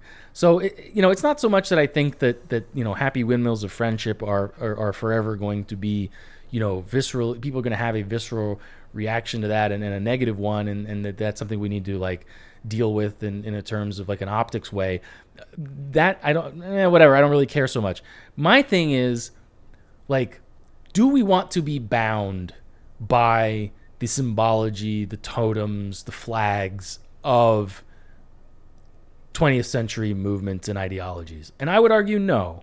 You know, that's not to say these things can't be powerful. That's not to say we shouldn't use them as touchstones or that we don't understand ourselves. I certainly understand myself to be in, continu- in, in a kind of intellectual historical continuity with, with 20th century nationalist, fascist, national socialist, whatever movements, um, for sure. That I think that's un- unavoidable, and I think that I would say that's a good thing. But you know, um, I, one of the big picture points Borzoi makes, and, and and it's sort of hanging in the background of this Hitler essay, is you know, uh, if if it's if it's to be in you know if it's for us as white people to move forward to have a, a futurism in the sense we discussed earlier, we cannot be beholden to to to the past um, you know, if nothing like maybe this is too spurgy, but but just uh, one last note on this on this topic. Um, the, the problem with reactionary politics, to put it in those terms, or you know, traditionalism, you know, people people like to rag on those people, and I have a lot of sympathies for that. Really, ultimately, my my priors are, are reactionary or, or neo-reactionary priors. It's just sort of how I'm wired. But I, I think that like the the big failure, and I wrote a Twitter thread about this a while back. I think it was on a now suspended account the the problem with that framework is you're failing to take into account that that under conditions of industrial modernity, um, and we, we, didn't even touch the Linkola and, and eco-fascist stuff. That's fine. That's you know whatever. Um, but under conditions of industrial modernity, there is no you, there is no recovery of pre-modern forms of life. It's just not physically possible. It's not it's not something that is in the cards. And so like whether you like it or not, the, the, the, the break with the past has been imposed upon us. It has been imposed upon us in some ways more than any political process or, or the results of any war or anything like that. The, it has been imposed upon us by the triumph of, of technological capitalism. And as long as as industrial society and, and technological capitalism exists, then the, the, anything that we do has to be done within a modernist framework. There's no question of returning to pre-modern forms of life. It is a question of carving out a space for ourselves and our children within modernity. And so that's where, like, to me, it's like I, I'm not a let's say a futurist by temperament. I'm much more kind of reactionary in character, but as you know, as a as a as a reactionary who's in you know cold-eyed, uh, clear-eyed contact with reality, like the reality is we have to move forward. There is no recovery of the past. And yeah that's an end spiel i guess. Yeah that's a good that's a good point to end. Did you did you have anything else you wanted to add or? Uh, there's a No, actually, I think, I think that's a good place to add it. I, I, I had a little more notes on uh, Wyndham Lewis and Franco, because because uh, Borzoi goes into Lewis' thoughts on Franco in the forward, but I'll make you buy the book for that. Sounds good. Yes, that's what I wanted to say in conclusion. Is is um, you haven't bought this book, uh, do that, and um, you know I, Do it on I, I Antelope think Hill.